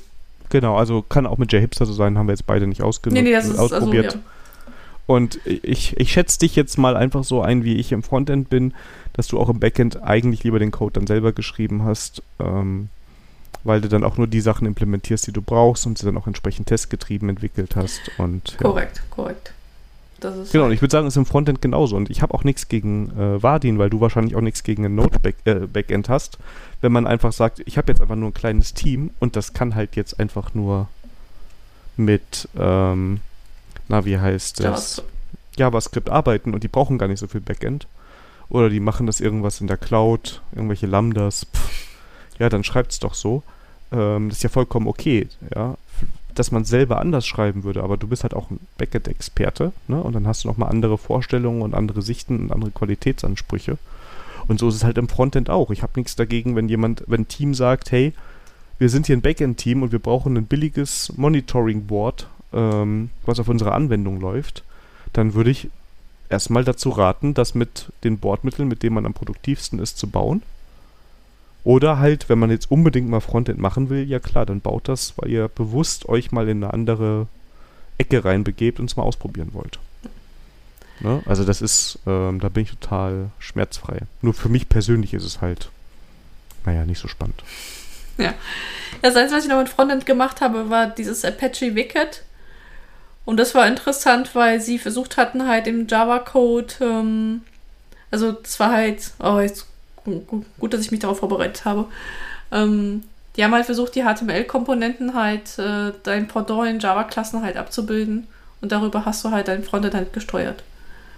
Ähm, das war dann halt eher so, du hast dann eine Java-Klasse geschrieben, die eine HTML-Komponente und dann hast dann dazu eine HTML-Seite gehabt, die so ein Template halt und da so drüber, das ist auch so eher Server-Side-Rendering. Und, äh, aber das ist halt auch wieder, äh, wenn Backendler Frontend machen sollen. Ja, und ich glaube, dass es eigentlich gut ist, wenn beide in beide Seiten mal reingucken. Ne? Ähm, aber ja, es, man hat halt andere Toolings, mit denen man gerne arbeitet und ähm, ich meine, die, die ähneln sich auch. Also wenn du die heutige Frontend-Libraries und Frameworks anguckst, die jetzt so hip sind, nehmen wir die Top 3 Angular, React, Vue, dann ähneln die sich eigentlich sehr, weil alle sind komponentenbasiert. Das heißt, du schreibst immer Komponenten, ähm, wo du HTML mit irgendwelchen Sondertags, ich mach, ich formuliere es jetzt extra einfach, das ist ja. nicht ganz präzise, ne? Schreibst und diese Komponenten kannst du miteinander verschachteln dann hast du irgendeine Lösung, dass du zwischen denen äh, ein Routing hast. Du hast irgendein State Management und irgendeine Möglichkeit, mit einer API zu sprechen. Oder bei Angular hast du nicht unbedingt State Management, gibt es auch, aber die meisten machen da so Service-Geraffel. Ähm, und ja, das ist es dann eigentlich. Und das ist halt schon sehr nah an HTML dran. Dass das alles JavaScript ist, ist eine andere Sache. Und klar, wenn du jetzt Server-Side-Rendering machst, was macht dein Node-Server? Der wandelt das einmal kurz in HTML um. Das kann der in einer Millisekunde machen oder noch schneller. Das ist nichts, was den lange beschäftigt. Und liefert das aus und dann liefert er ein bisschen JavaScript aus, um das Ganze dynamischer zu machen. Ist alles kein Hexenwerk. Und ähm, wenn es halt im nicht Server-Side-Rendering machst, dann liegt da eine Index HTML, die fast leer ist. Die lädt das JavaScript. Wenn das JavaScript geladen ist, hängt er halt sich ins DOM rein und schreibt ganz fleißig da DOM-Notes, bis seine HTML-Seite da ist. Hm, okay.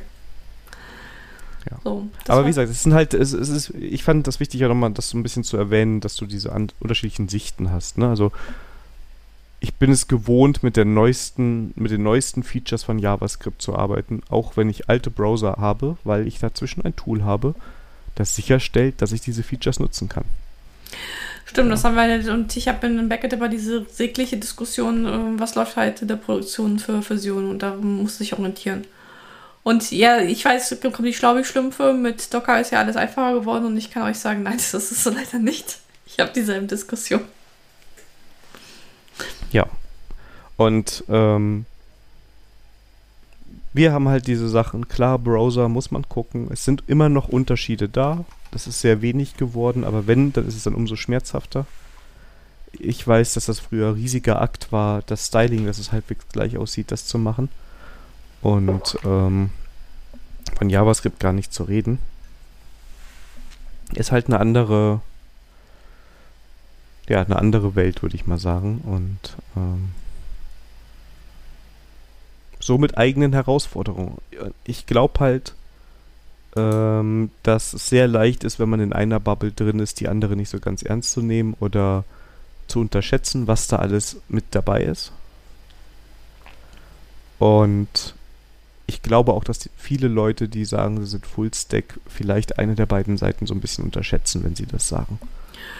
Oder ja. wenn sie halt Fullstack meinen, dass sie halt dann, ähm, dann, äh, also ich kann mir gut vorstellen, dass wenn man nur in der äh, Node.js oder JavaScript-Ökosystem bleibt und beide Seiten halt macht, Backend auf Node.js-Basis und Frontend, dann geht das vielleicht, aber wenn man auch das Ökosystem, das bezweifle ich auch, ob das geht. Ja, da würde ich zustimmen. Also das ist, ähm, klar, wenn ich nur Node mache, das könnte, da hast du viele Sachen, die gleich sind oder die du gleich lösen kannst. Hast auch nur eine Sprache. Wenn was Zweites dazu kommt, ja, würde ich unterschreiben. Oh. Ja, wenn ihr anderer Meinung seid oder wir aus eurer Sicht was vergessen haben, gerne Feedback. Dann greifen wir das Thema nochmal noch mal auf. Oder auch genau, also vor allem auch Fragen oder sowas, ne? Weil wir sind jetzt einmal so querbeet, querfeldein durchgegangen, haben viel über Server-Side-Rendering und auch sowas gesprochen. Also wenn da Fragen sind, gerne schon im Review gewesen oder, und damit kommen wir zu den Terminen, im nächsten Ready for Review Review. Ja, Sandra, wann ist das denn? Genau, das ist am 20.09., nee, am 30.09., Entschuldigung. Habe ich sogar das falsche Datum eingetragen. Also, das ist am 30.09. ist wieder am Freitag um, um 19 Uhr im Discord. Und wir würden mit dieser Folge halt anfangen zu reviewen und dann gucken wir mal, was, was bis, bis dahin wir ähm, zusammenkriegen. Ich denke mal, fünf könnten es wieder werden, ne? Ja, wenn wir jetzt drei Monate haben, wenn wir bei zwei Wochen bleiben, ja, fünf, sechs, ja. Ja, also je nachdem mit der Sommer, mit der, in der zweiten Sommerpause, mal gucken, wie sich das so entwickelt ja, ähm, ich, ich bin auch mal gespannt, ja. Und wir haben in dieser Folge eine Premiere, denn wir haben kein Nix für den Konsum. Manche werden sagen, Gott sei Dank. ähm, genau, also diese, Fol diese Folge komplett ohne Konsum. Ähm, ja. Spannend, ist total ungewohnt. Ja. Das heißt, wir gehen jetzt schon in die Abmoderation. Ja, das ist schlimm, ne? Ja. Aber gut. Manchmal ist das so. Man, man muss ja Überraschungen einbauen. Genau. Gut. Ja, wenn euch die Folge gefallen hat, tut auch nicht. Wir freuen uns über Feedback. Wenn ihr Fragen habt, auch gerne her damit. Wenn wir nochmal in den Themen nochmal irgendwas tiefer oder was noch unklar geworden ist, auch gerne her damit. Und ansonsten, manche von euch, hoffentlich sehen wir in einer der Reviews. Und vielleicht den einen oder anderen auf der Sokrates. Ähm, generell, also wenn ihr uns irgendwo auf Meetups sieht, Konferenzen, einfach anquatschen. Wir freuen, freuen uns auch rein Gesicht zu unseren Hörern zu sehen. Ja, auf jeden Fall. Ähm, sprecht uns an und äh, denkt dran, wenn ihr den Podcast genießt und gerne hört, ähm, gerne mal bewerten auf der Podcast-Plattform eurer Wahl. Könnt ihr uns auch gerne ganz dezent darauf hinweisen, wenn ihr das gemacht habt. Dann freuen wir uns umso mehr. Und ähm, ja, damit unterstützt ihr den Podcast. Das ist eigentlich so das Beste, was ihr für uns tun könnt, wenn ihr uns unterstützen wollt. Und ja, das wäre es auch schon wieder, die Folge Nummer 28. Tudum. Tudum. Ja. Ja, dann würde ich sagen, euch einen schönen Abend, Tag. Ähm, seid vorsichtig und habt Spaß. Genau, bis dahin. Tschüss. Tschüss. Tschüss.